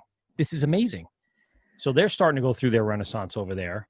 And their breweries can't catch up with Right. what we're already putting out. It's going to take them years to get there. So why not take advantage of it now? So, I mean, uh, uh, one that Steve's going to chuckle at, but when we went over for the first time, we, you know, we went to Sweden a couple years ago and kind of launched it and had a fantastic time and had some really, really great beers. But um, kind of an inside baseball thing, none of the breweries had serious glycol systems. Mm. So, like, didn't really have refrigeration in the same magnitude that we do in the U.S. Right, right. So the beer was really tasty, but you know, somebody would give you an amazing dry hop saison that was just like, "Yo, this is delicious. You guys have done a great job with this." And they're like, "Oh yeah, that's my favorite IPA we make." And be like, "Oh no, that's not an IPA, bro. No, that's not even close. Like, I mean, this is delicious beer, but you got to call it something else. Are you Yeah, calling this an IPA?" Like, yeah, it's an IPA. No, it's not. yeah. I mean, Steve Oh, made we Pete and I talk about it all the time. Pete uh, and I had what Steve made, which was called Lager of Sin. So it was an IPL in a Mm. sense. So the problem was it was called a lager, but it really was a one of the most delicious IPAs, IPLs, Right. whatever you want to call it, that we've ever had. It was bar none something that I couldn't get enough of. I would continually go when it was out, buy it. But the problem is, some people are looking Just at calling it a lager. right. it become becomes a problem. That the the first time we had Steve on, uh, I think it was like the second brewer we had on, Mhm. and uh, I, I I had not been a huge IPA fan. Uh, you know those West Coast super bitter piney ones. Just I, I, I can never really get into those.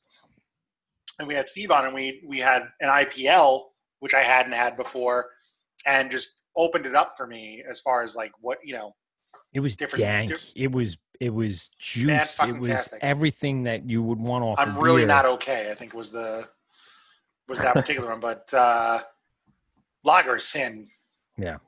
so goddamn good. Yeah. And, and I guess when you go overseas and they think an IPA is going to be their saison base with an overhopped Right. yeah. adjunct, you know, dry Is it the the whirlpool, climate that they don't do refrigeration? Because I, ma- I imagine Sweden has some colder months than we have here typically. Yeah, I really don't know. And obviously, I'm majorly generalizing, right? I didn't go to every Sure. single brewery or whatever. You didn't do your fact checking, sir. But it was I did not no, um, but it did seem to be kind of a, a reoccurring trend. It was just like, oh, here's like really great beer. It's just it's it's missing some in, like incredibly vital components to be this thing. Uh, That they're I calling it. You're trying to yeah, uh, trying to make it. And frankly, like I kind of dig that. I think that's great because Yeah. we have 8,000 breweries in the U.S. So if Sweden just wants to drink our IPA, that's great. We have more than enough for them. and I would frankly love to drink some more of that hoppy saison that they were calling IPA here. It was a delicious product. It was just, you know, sometimes the meat and the marketing don't always, you know, match up. Is all. I think that's what they didn't know what to, to call it. So they're trying to market it as something that people can get that mirrors what we're doing over here. But they still know they're good. It wasn't a bad product, like you said, but Yeah, and, and the other flip side is for for every other country and culture besides the U.S. who want to make great IPAs and they're wondering why their IPAs aren't as good, is because they're probably still under the fictitious notion that they're supposed to make money when they brew IPAs, and that's just not going to That happen. doesn't happen in the U.S. That's no, so so you got to check your European sensibilities um, or your Canadian calm when you're like, oh. Well, I don't think that beer is going to make us any money. It's like you're right; it's not. So there's no benefits in the conversion factor of euros. it's to, not really not uh, clicking. No, shucks. So that's that's the number one So for sure. Fiddlesticks, Carl. Fiddlesticks. Right, and if you can't move a lot of those uh, beers out of your brewery, you know Right. that's that's another strike against. So And so I think that's the biggest thing. The state kind of yeah what you guys are doing is you're moving volume you guys are, are pushing like you said the the core beers not a huge amount of variety but like a good amount of variety but Mm-hmm. massive quantity i think that's what really has truly defined your brewery at this point because now Oh, i see the same ones on the shelf Mhm. uh electric blue as being a relatively um not not seasonal but you know what i'm saying you only brew it every Yeah, so mhm. often but weird and gilly I, i've seen a number of times and now you know three six five. Yep. yeah, yeah, exactly. And uh, is this real life, which I'm about to crack in a few minutes? Um, you know, really again defines the brewery, and I I feel like every time I've had a Singlecut beer, I've never been disappointed. It's just Oh, thanks, man. I'm not trying to kiss ass. I'm j- I'm being serious. It- No, and I'm being serious too. It means One, a two, shit three. ton to It's just- us. I mean, and and frankly, I got to throw it up the the ladder here, uh, or up the chain of command. I mean, the reason why we can have consistency and be as good is because Rich, who owns the place and has his entire life on the line, you know, and his name's uh, uh, you know, so much liability, you know, comes to him. He's the one who chooses every day for the last eight years that he's cool with like, hey, I'm, I I didn't do this to make money. If I wanted to make money, I'd stay in advertising. it's true. Um, so we can throw a lot of that back into our product, and that's not to say that our things are cheap or you know we're losing money.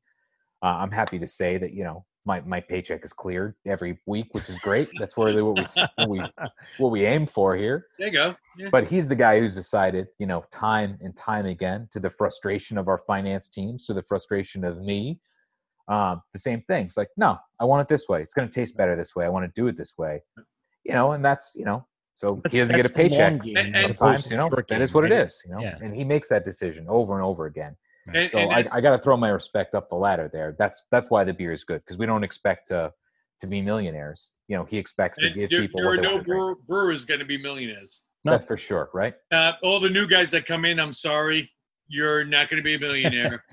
this Oh, is man. this is not the when you get into the brewing business. I really thought it was the get rich quick scheme that No. I've been searching for. No. Pyramid, That's hmm. it, pyramid yeah. Well, scheme. it's kind of like a pyramid scheme, but yeah, you're going to be the bottom guy that's making no money. But I mean, it, it's got to be the, the fight. I mean, every single time we see another brewery open or another brewery close, you're seeing like a brand new evolution cycle of something else that's happening out there. It could be uh, someone has a great product or someone has a great idea or someone uh, didn't follow through on what they were doing or in steve's Ooh, case nice. someone that just was tired of the game you know and i guess trying to fight through again i know steve you didn't think you were going to be a millionaire you did it for the passion yeah, um, you know, we uh, we actually uh, we started out right around when Singlecut started out, and uh, you know we, we we went a different direction. We went to all uh, you know dark and and uh, we we were one of the first brewers on the island to do pastry beers, and uh, you know yeah hey we we won a lot of awards and we got a lot of accolades and sold a lot of beer, and um, you know, at the end of the day, we didn't want to fight anymore with the new little guy that was trying to do everything. But that's Um, it. it. It's it's a constant battle for people that own breweries. You're, It- it- you're it in definitely- now it constant is. battle mode. It, it Yeah. it's well, you know, um, there are more breweries now in the United States than there ever were at any time, and in New York alone, uh, at one point there were over 500 breweries in New York City alone back in the 1800s, um, because each little community had their own brewery that took care of the, the two three blocks that were that were there. Um, you know, everybody thinks that uh, owning a brewery, they're going to make this ton of money and going to be a rock star and going to be this this wonderful Actually, got thing. I got something for you really quick. Now you oh mentioned that. shit, that, I don't know what that is, but um, so this is interesting. I I was gifted this. This is um a bottle. by the way, produced- this right here, this is just deliciousness.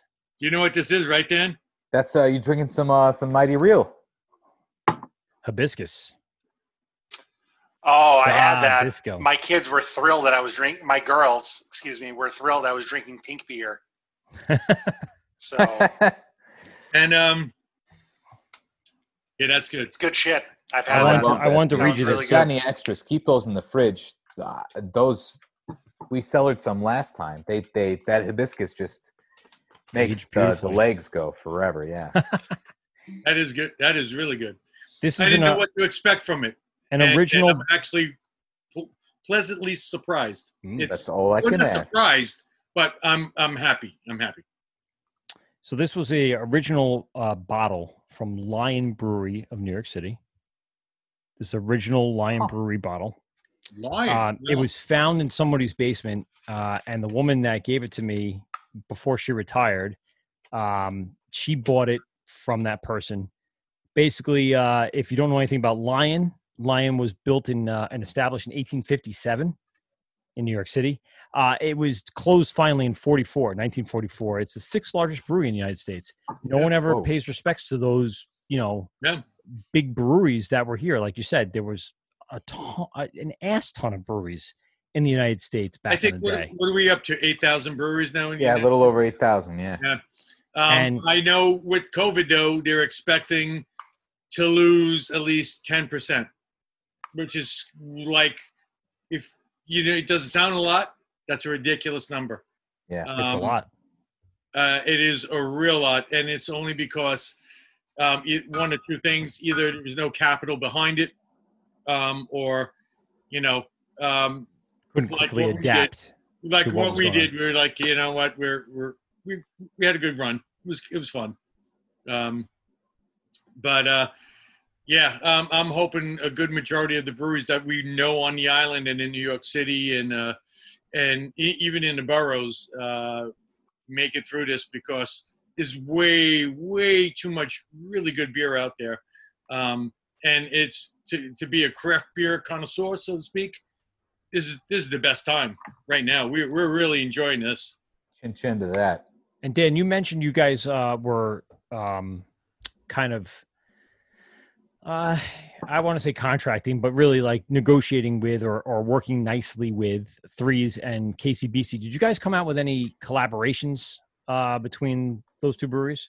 Yeah, we have actually. We did a we did a collab with KCBC right before, well, not right before, but about a month before COVID, which is actually one of my favorite beers of 2019 that we've done because it was a it was one of those little passion projects that you could never justify doing except for a special occasion. you know what I mean? AKA the sales director is looking at us like, How am I going to I sell this? go You know we lost money on this, right? You know that. Yeah. How am I going to market this thing? So what we style this- was it? It was an Imperial Schwarzbier Oh, The fuck? And, the, Yeah. and we would love that. that we But how do you with. get uh, everyone to it? We brewed with Cascara. Do you uh, you know what Cascara is? You know that shit? yes, I do not. I used it. It's the little cherry that Cherry grows around a the coffee bean. bean. Yes, Wow. yes, and right. it, it imparts. Actually, it does impart a cherry flavor. Yeah, if it's like let it sit long enough. cherry coffee flavor. I mean, it's like it's it's crazy, um, and it's really really tasty. Um, it so happens that our good friends opened up New York City's best goddamn co- coffee roaster, just a few blocks away from the brewery. Um, they do all wood-fired coffee roasting. Uh, Mighty Really? Oak Coffee Roasters. If you're ever in Queens, it's worth just just go by and get a coffee, get some beans. It's incredible. Little tiny shop in our neighborhood. It's beautiful. Um, and so yeah, so they pulled in this cascara for us from uh, their like prized secret supplier, and we brewed up this beautiful traditional Schwarzbier, but we kicked it up to about eight percent ABV. We let it lager in our horizontal goodness. lagering tanks for with about that. five and a half, six weeks. We aged it on Cascara for the last week, um, and it was it was dope. It was amazing, and um, How, how many barrels of that did you do? that was only 30 or 60 barrels so it wasn't uh it wasn't massive but it was a good amount of beer I, I'm just trying to think of how much cascara you used in it. it was an embarrassingly large amount of Cascara. yeah. That's awesome. Um that was definitely one of those times when you you gave the receipt to the finance team be like oh you you approved, you approved this and you asked me for it they're like i don't remember approving no no no Oh, it was yeah, yeah, yeah. last week you We saved We're three good. thousand We're dollars because the plane dropped it from a parachute at Right. three thousand feet. we so were it was- supposed to fly there and pick it ourselves, but we paid somebody to do it Yes, for us. yeah. So you're welcome. You're welcome. No, it We turned out it up- great. It was it was dope, and the KCBC crew and us, um, they're another like music obsessive Yeah. brewery. Yeah. Um, so one of our shared passions between our two teams is we're both huge um, stoner metal fans. We're both also huge stoners and huge metal fans and huge stoner metal fans. So you guys got along with Bobby well. I mean, yeah, yeah. Bobby from Bob- Barrier is Bobby's Bobby's brought the party a couple times. yeah, he has. Um, so we um, we did our first. We're big fans of the band Sleep. I don't know if that if that means anything to you, but um, this very very classic, legendary California-based um, stoner metal band. So Hmm. we called it mod Doob, which is a little reference both to Sleep and to the Dune novels. Ah, And, I, uh, I like Dune. It was dope, man. We we printed it with blacklight um, poster uh, labels and we canned it up and distrode it all across. We had a couple cool parties and Hmm. nothing on the books with threes, but I'd love to do something because I'm, I'm a I'm a huge fan of their beer, regardless of our Yeah. New professional relationship. I, I just I adore what they do and um, their dedication and passion for the craft is something remarkable. And and They're big the- on lagers as well too. Yeah. if I'm not mistaken. And I was just- incredible incredible quality for sure. So Their they lineup have- is very versatile. I, I like. I've been there once, and Yeah. what they had, I went, "Wow, it's like something for everyone." If you wanted that Totally. double, you can have the double, or the double dry hop, or then the lager, or the pilsner, or just Totally. something. They do a great job. and that's after our heart too. We're we're big believers in not every brewery should be an all styles brewery, but if you can and you do it well, that's like that's something to really tip your hat to. They do foeder lagers, which is super unique, Yes. um, which is awesome. But they don't We have, have I one think, I, Donald tank, uh, I think the only thing I've had from them is short food, short fuse, which is a like a smoked foeder. yeah, smoked foeder lager. Mm. Yeah, delicious. I actually just I just got a delivery from them this week, so I've got some I've got some Vliet pils in my fridge and Ooh, Oh, that's Uh, great. That's the that's pills great. is good. very tasty. And we got uh, and some Echo of Nothing, that Mexican lager that we made those tasty Now- out of. Now, anybody that's that's out there that's listening and they hear foeder, um, it, it's a actually it's a it's a wood vessel. It's what you would ferment your beer in instead of being stainless. It's wood. Um, sometimes sometimes they are um, been steamed where all the oak flavors out of it, and they just use it for bugs. So you can collect any of your sour bugs in it and just reuse it again and again and again Mhm. or it does have an oak flavor to it, or depending on whatever the wood was, uh, we'll add, uh, you know, partake in some of the flavoring uh, for the beer. Those are becoming pretty popular foeders, right? I know Fifth Uh, Hammer, Allagash has been using them forever. Um, Tröegs, I know and, had had them installed. and I know uh, Fifth Hammer got Yeah. a bunch, and then They got it the week after we were there, or they Like got it the week before we were like there. They were there and not brewing That's correct. when they were like they got there like the week before. I think we had the show.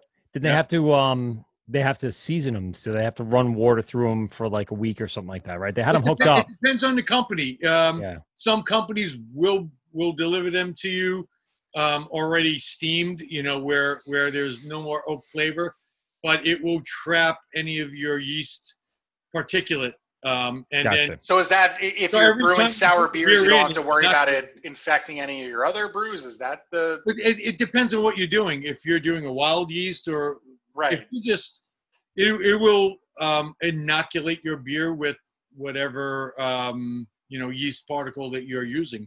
Hmm. Um, So that it doesn't cross contaminate whatever else you're doing. whatever you're putting in it, that's Got what it. you're putting in it. You're not gonna put your normal IPA in that anytime. Right, soon. right, right, right. Be different. It would no longer be a normal IPA though. That's for sure. no, it would not be your half stack or any uh, anything like that. It'd be a Swedish. So I made Yeah, uh, a really good IPA. decision, and I went and got more electric blue. Yeah. But the bad decision is that's the only beer I got. So I went and got literally one beer. Uh huh. And been was drinking it the entire time. It is. You're in dire straits for the rest of this show. No, well, he's he. I'm gonna just have to make another trip. That's the problem. Yeah, that's how I was gonna say. He can just go back to Flag and get "Is This Real Life," which is going to be delicious. Well, I know Which it's- And, uh, not to plug another I- brewery, Well, but we- I tried I- Water they Taxi. didn't. Ha- yeah, water. I think I beat all you guys because this is really good. Yeah. I, again, I had That's that. digging. Terrific. It was very, very good. Different. Thanks. Summary. And a dope Uh, I- on that beer too, for sure. This Yeah. year, My kids uh, were thrilled that I was drinking like. Now Something. every time like uh, beer. I talk beer, they have to ask me how many different fucking colors the beer can come in. so Same thing with mine. My my kids. they were as you very excited heard- about that. Yeah, and that um, you would give me that can, Mike, of uh, from uh, Root and Branch, that Yes. uh, sour that was purple. Yes. That blew their fucking minds. Uh, that a beer was purple. so they got purple, they got pink. Those dudes And make now this- crazy sour. Uh, Dan, do you guys uh, produce any sour, sour IPA, sour adjunct? What's the uh, Oh yeah, yeah, sour game looking like? Sours. Yeah. yeah. We got a bunch. Um, we we are kind of one of those all styles breweries, so you know we we do a a, a, you a did a bunch of couple of bottle bottle sours, right? We did, yeah, just a couple Yeah. weeks ago. So we don't do the foeders stuff. Um, that's awesome. I just don't know where we would ever put them.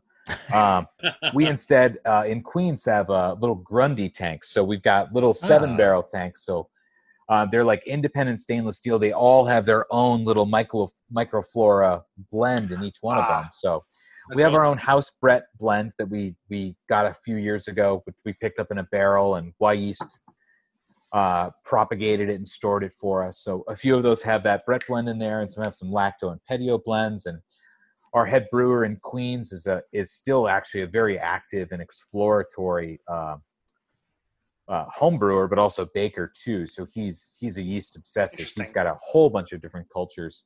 So Just few bread and beer all day. All day. Yeah, yeah. You guys came out with- patio no more. Yeah, exactly. you guys came out with reality is a new fiction, the oak age sour.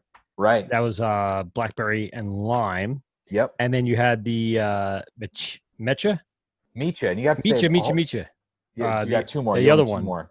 and that was Four, on the four Michas. four Michas, There you go. uh, the cranberry and Pinot Noir barrel. So that had to sit for a little while. It did, yeah. And those are all uh, Alan uh, Bush is his name. He's our he's our head brewer in Queens. Those are his babies. So yeah, those went in around right after Thanksgiving for a Micha Micha Micha Micha. Mm. Uh, and that sat there for that whole time on uh, on Pinot Noir and on cranberries, and we just bottled it up a couple weeks ago. That's awesome. It bumped Yeah, it up it's to like a seven five, which was was It did, awesome yeah. for a sour. Yeah, And I would imagine that's another one of those things that's not a not a profit generator. It is certainly not, sir. It is not. by no means. goddamn delicious.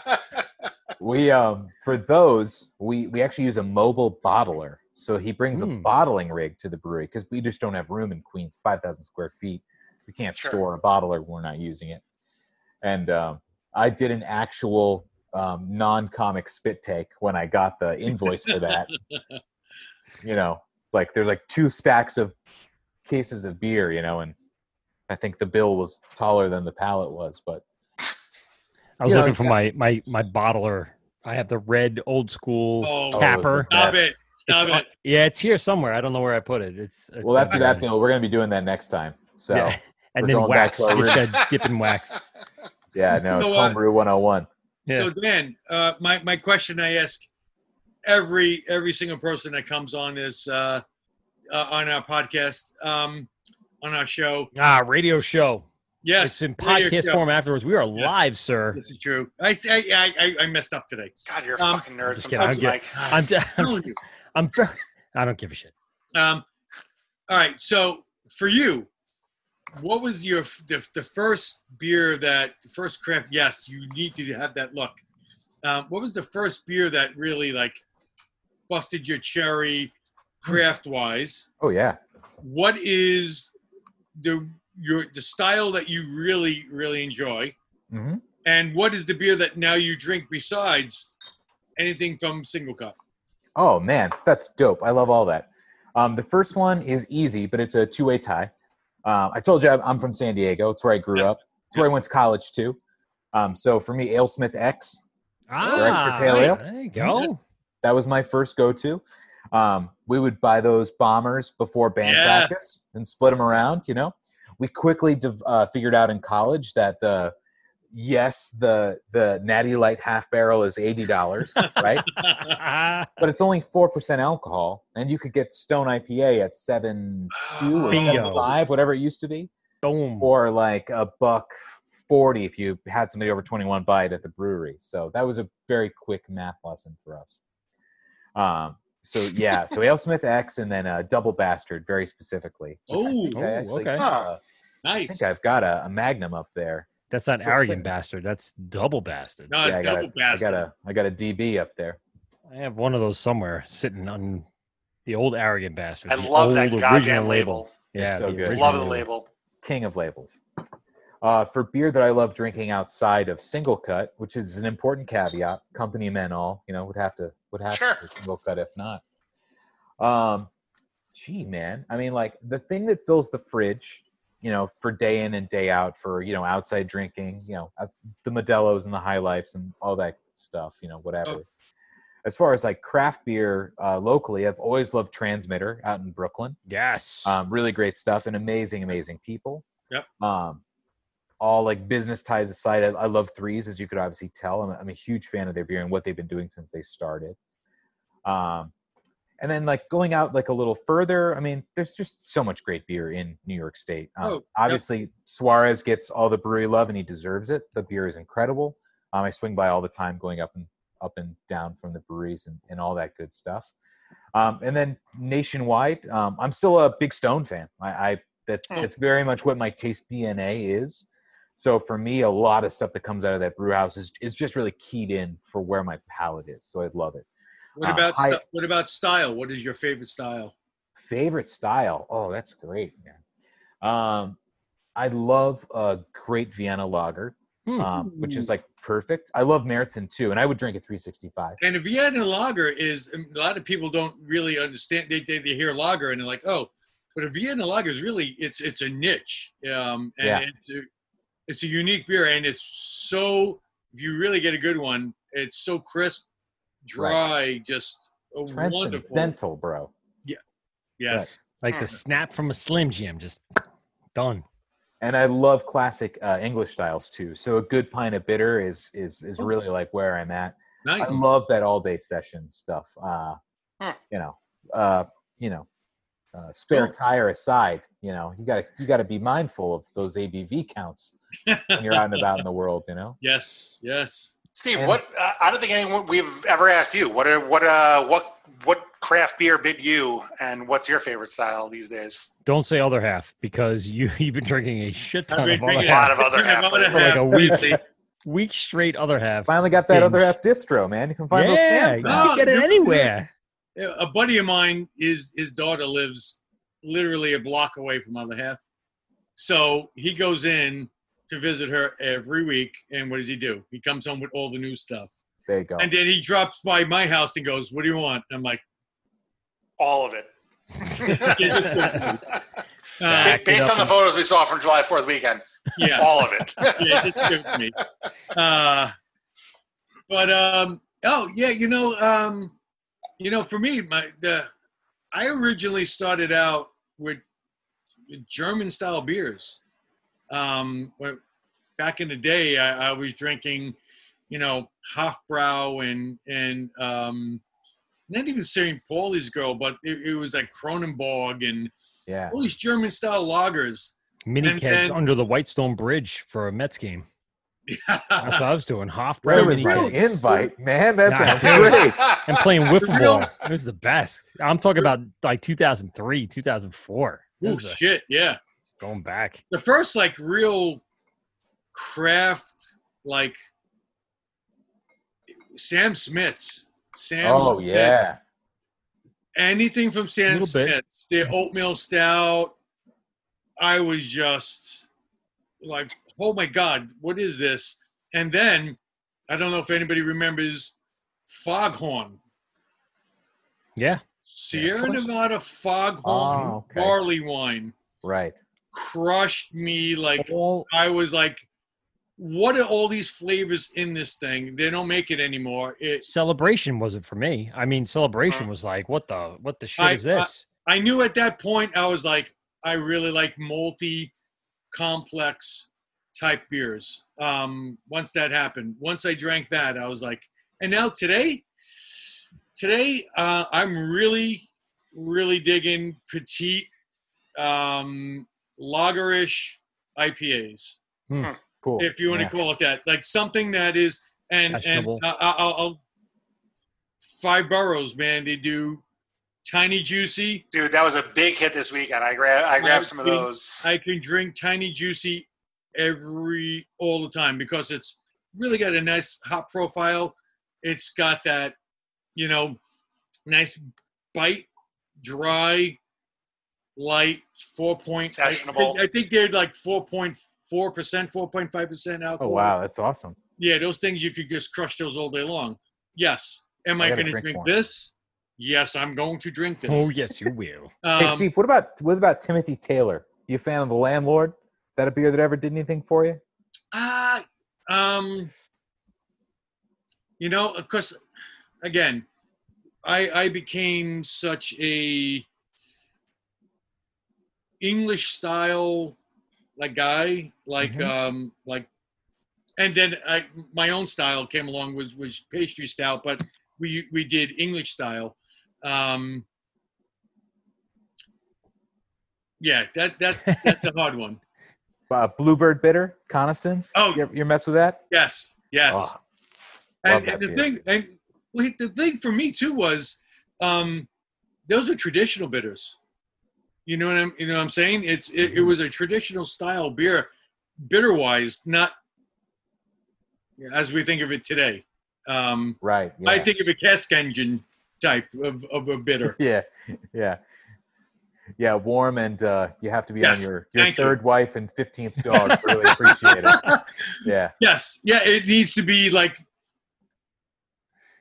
you know, 50 degrees uh, in, in that range, and just poured in, into a into a pint that is As you're writing the alimony check. well, you right. know, Yeah. And I laid off from the metal factory again. You got to create nails. You got a fifty thousand nail quota every day. you got to do it. It's messed up. Nailed it, man. Nailed it. Dan, uh, we're gonna wrap it up here. So let's Yeah. uh, let's get some big plugs in. Let's let's Yes. talk about everything uh, Singlecut. you guys got a lot. Of, uh, you guys got a lot of things that you're releasing, so let's get let's hear Yeah. that. Oh, you don't know it. I, Wait, let me I it. got some, I got something for you. Guess what? Pete's wife's name is Terry. So what's your new release Oh. coming out? Oh wow, yeah, that makes so much Shit. sense. Why am If I like only- confused one all of a sudden? Uh, like, uh, because it they have a new release called Terry Meets Julie. Terry meets That's- Julie. That's right. Yeah. You spend all day writing copy for these things, and they just completely get vanished from your brain. No, it's a. I was trying to set you up too.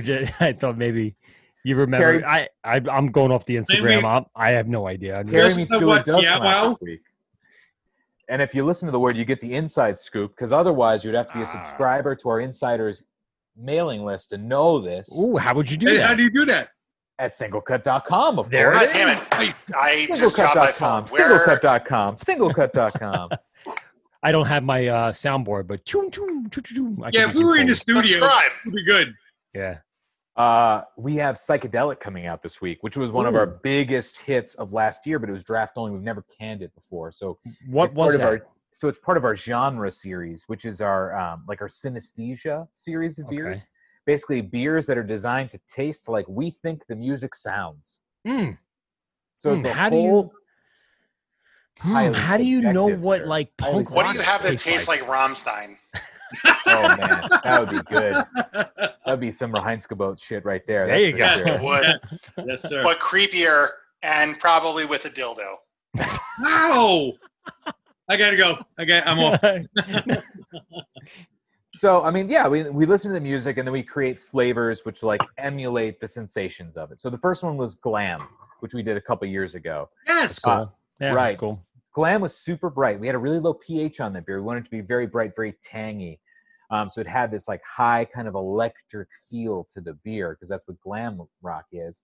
Then it almost had a nice metal, almost metal tasting. yeah, yeah, like the beer, yes. Um, and then so this week, yeah, psychedelic. So this one actually features some brand new crop, um, still unnamed New Zealand hops, Ooh. uh, which are coming Well, up. psychedelic mushrooms. Um, The psilocybin count is debatable on the beer. Um, you have to come to the tap room for that full. Yes. ah, and get an Uber to go home. yes. One hundred percent a joke for any DEA agent Yes. or SLA agents who listen to the Wort. This is a joke. Allegedly, joke. we always say What did we have that was allegedly. very concerned with like whether the SLA was listening to the podcast? That's You never my know. life. You never know. Um, so yeah, so that'll be coming out this week. It was a huge hit the last time we did it. Um, it'll kind of come out next week, but it will be available in the tap rooms for this weekend. So Cool. that's your little inside scoop on that. And beautiful, super, super cool new labels on this one. So I'm gonna get my brother-in-law over there tomorrow. I am this Well, weekend. one Joe. New New Zealand band, so I'm, name I'm one. New Zealand band. Alien Weaponry. That's the only one I know. Oh yes. Flight of the Conchords, I Fly- guess, would yes. be the go-to. Yeah, Hmm. I don't know if I can do Fly any to the than. Conchords. Holy crap. That cartoon is crazy.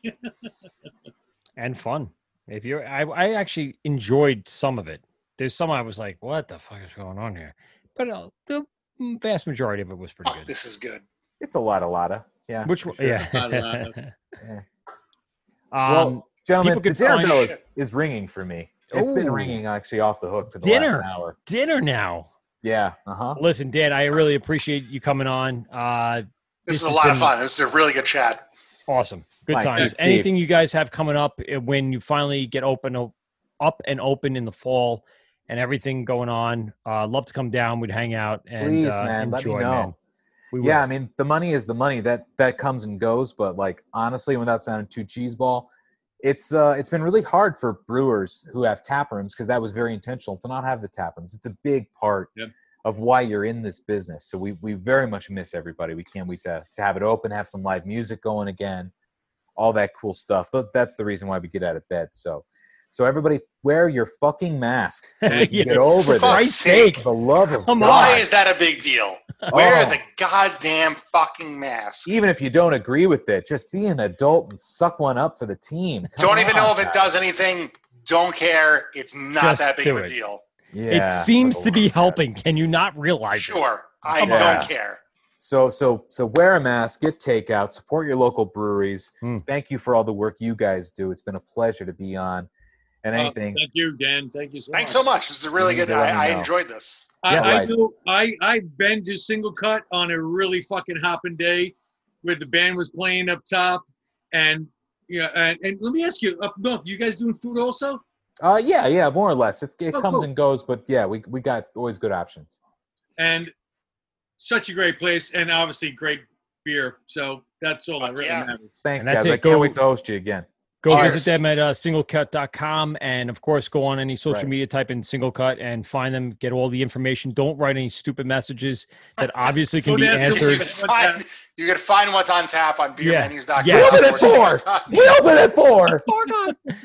Go ahead, check them out. Dan, I really appreciate it, man. Thanks, guys. Thanks for Alright, coming on, man. This is where Mike and Pete, GubsRadio.com. Pete, And any Steve. last words? Steve And Aw. Steve, I, I know, but any last words, Pete? Don't forget to have your pet spayed or new. Did This you, you, you had Mike your and Pete and Steve. Steve, any last words? Steve.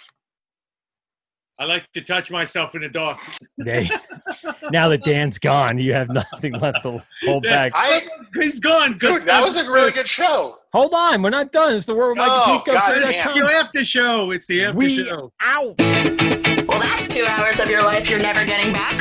First off, it was three hours. What the fuck? Honestly, how can you talk about beer for three hours? It's beer. There's so many elements in it. Where's mine? It's been three hours and I don't even get a single beer. You don't get shit. This is the Wort on Gubs Radio. I hope you're drunk enough.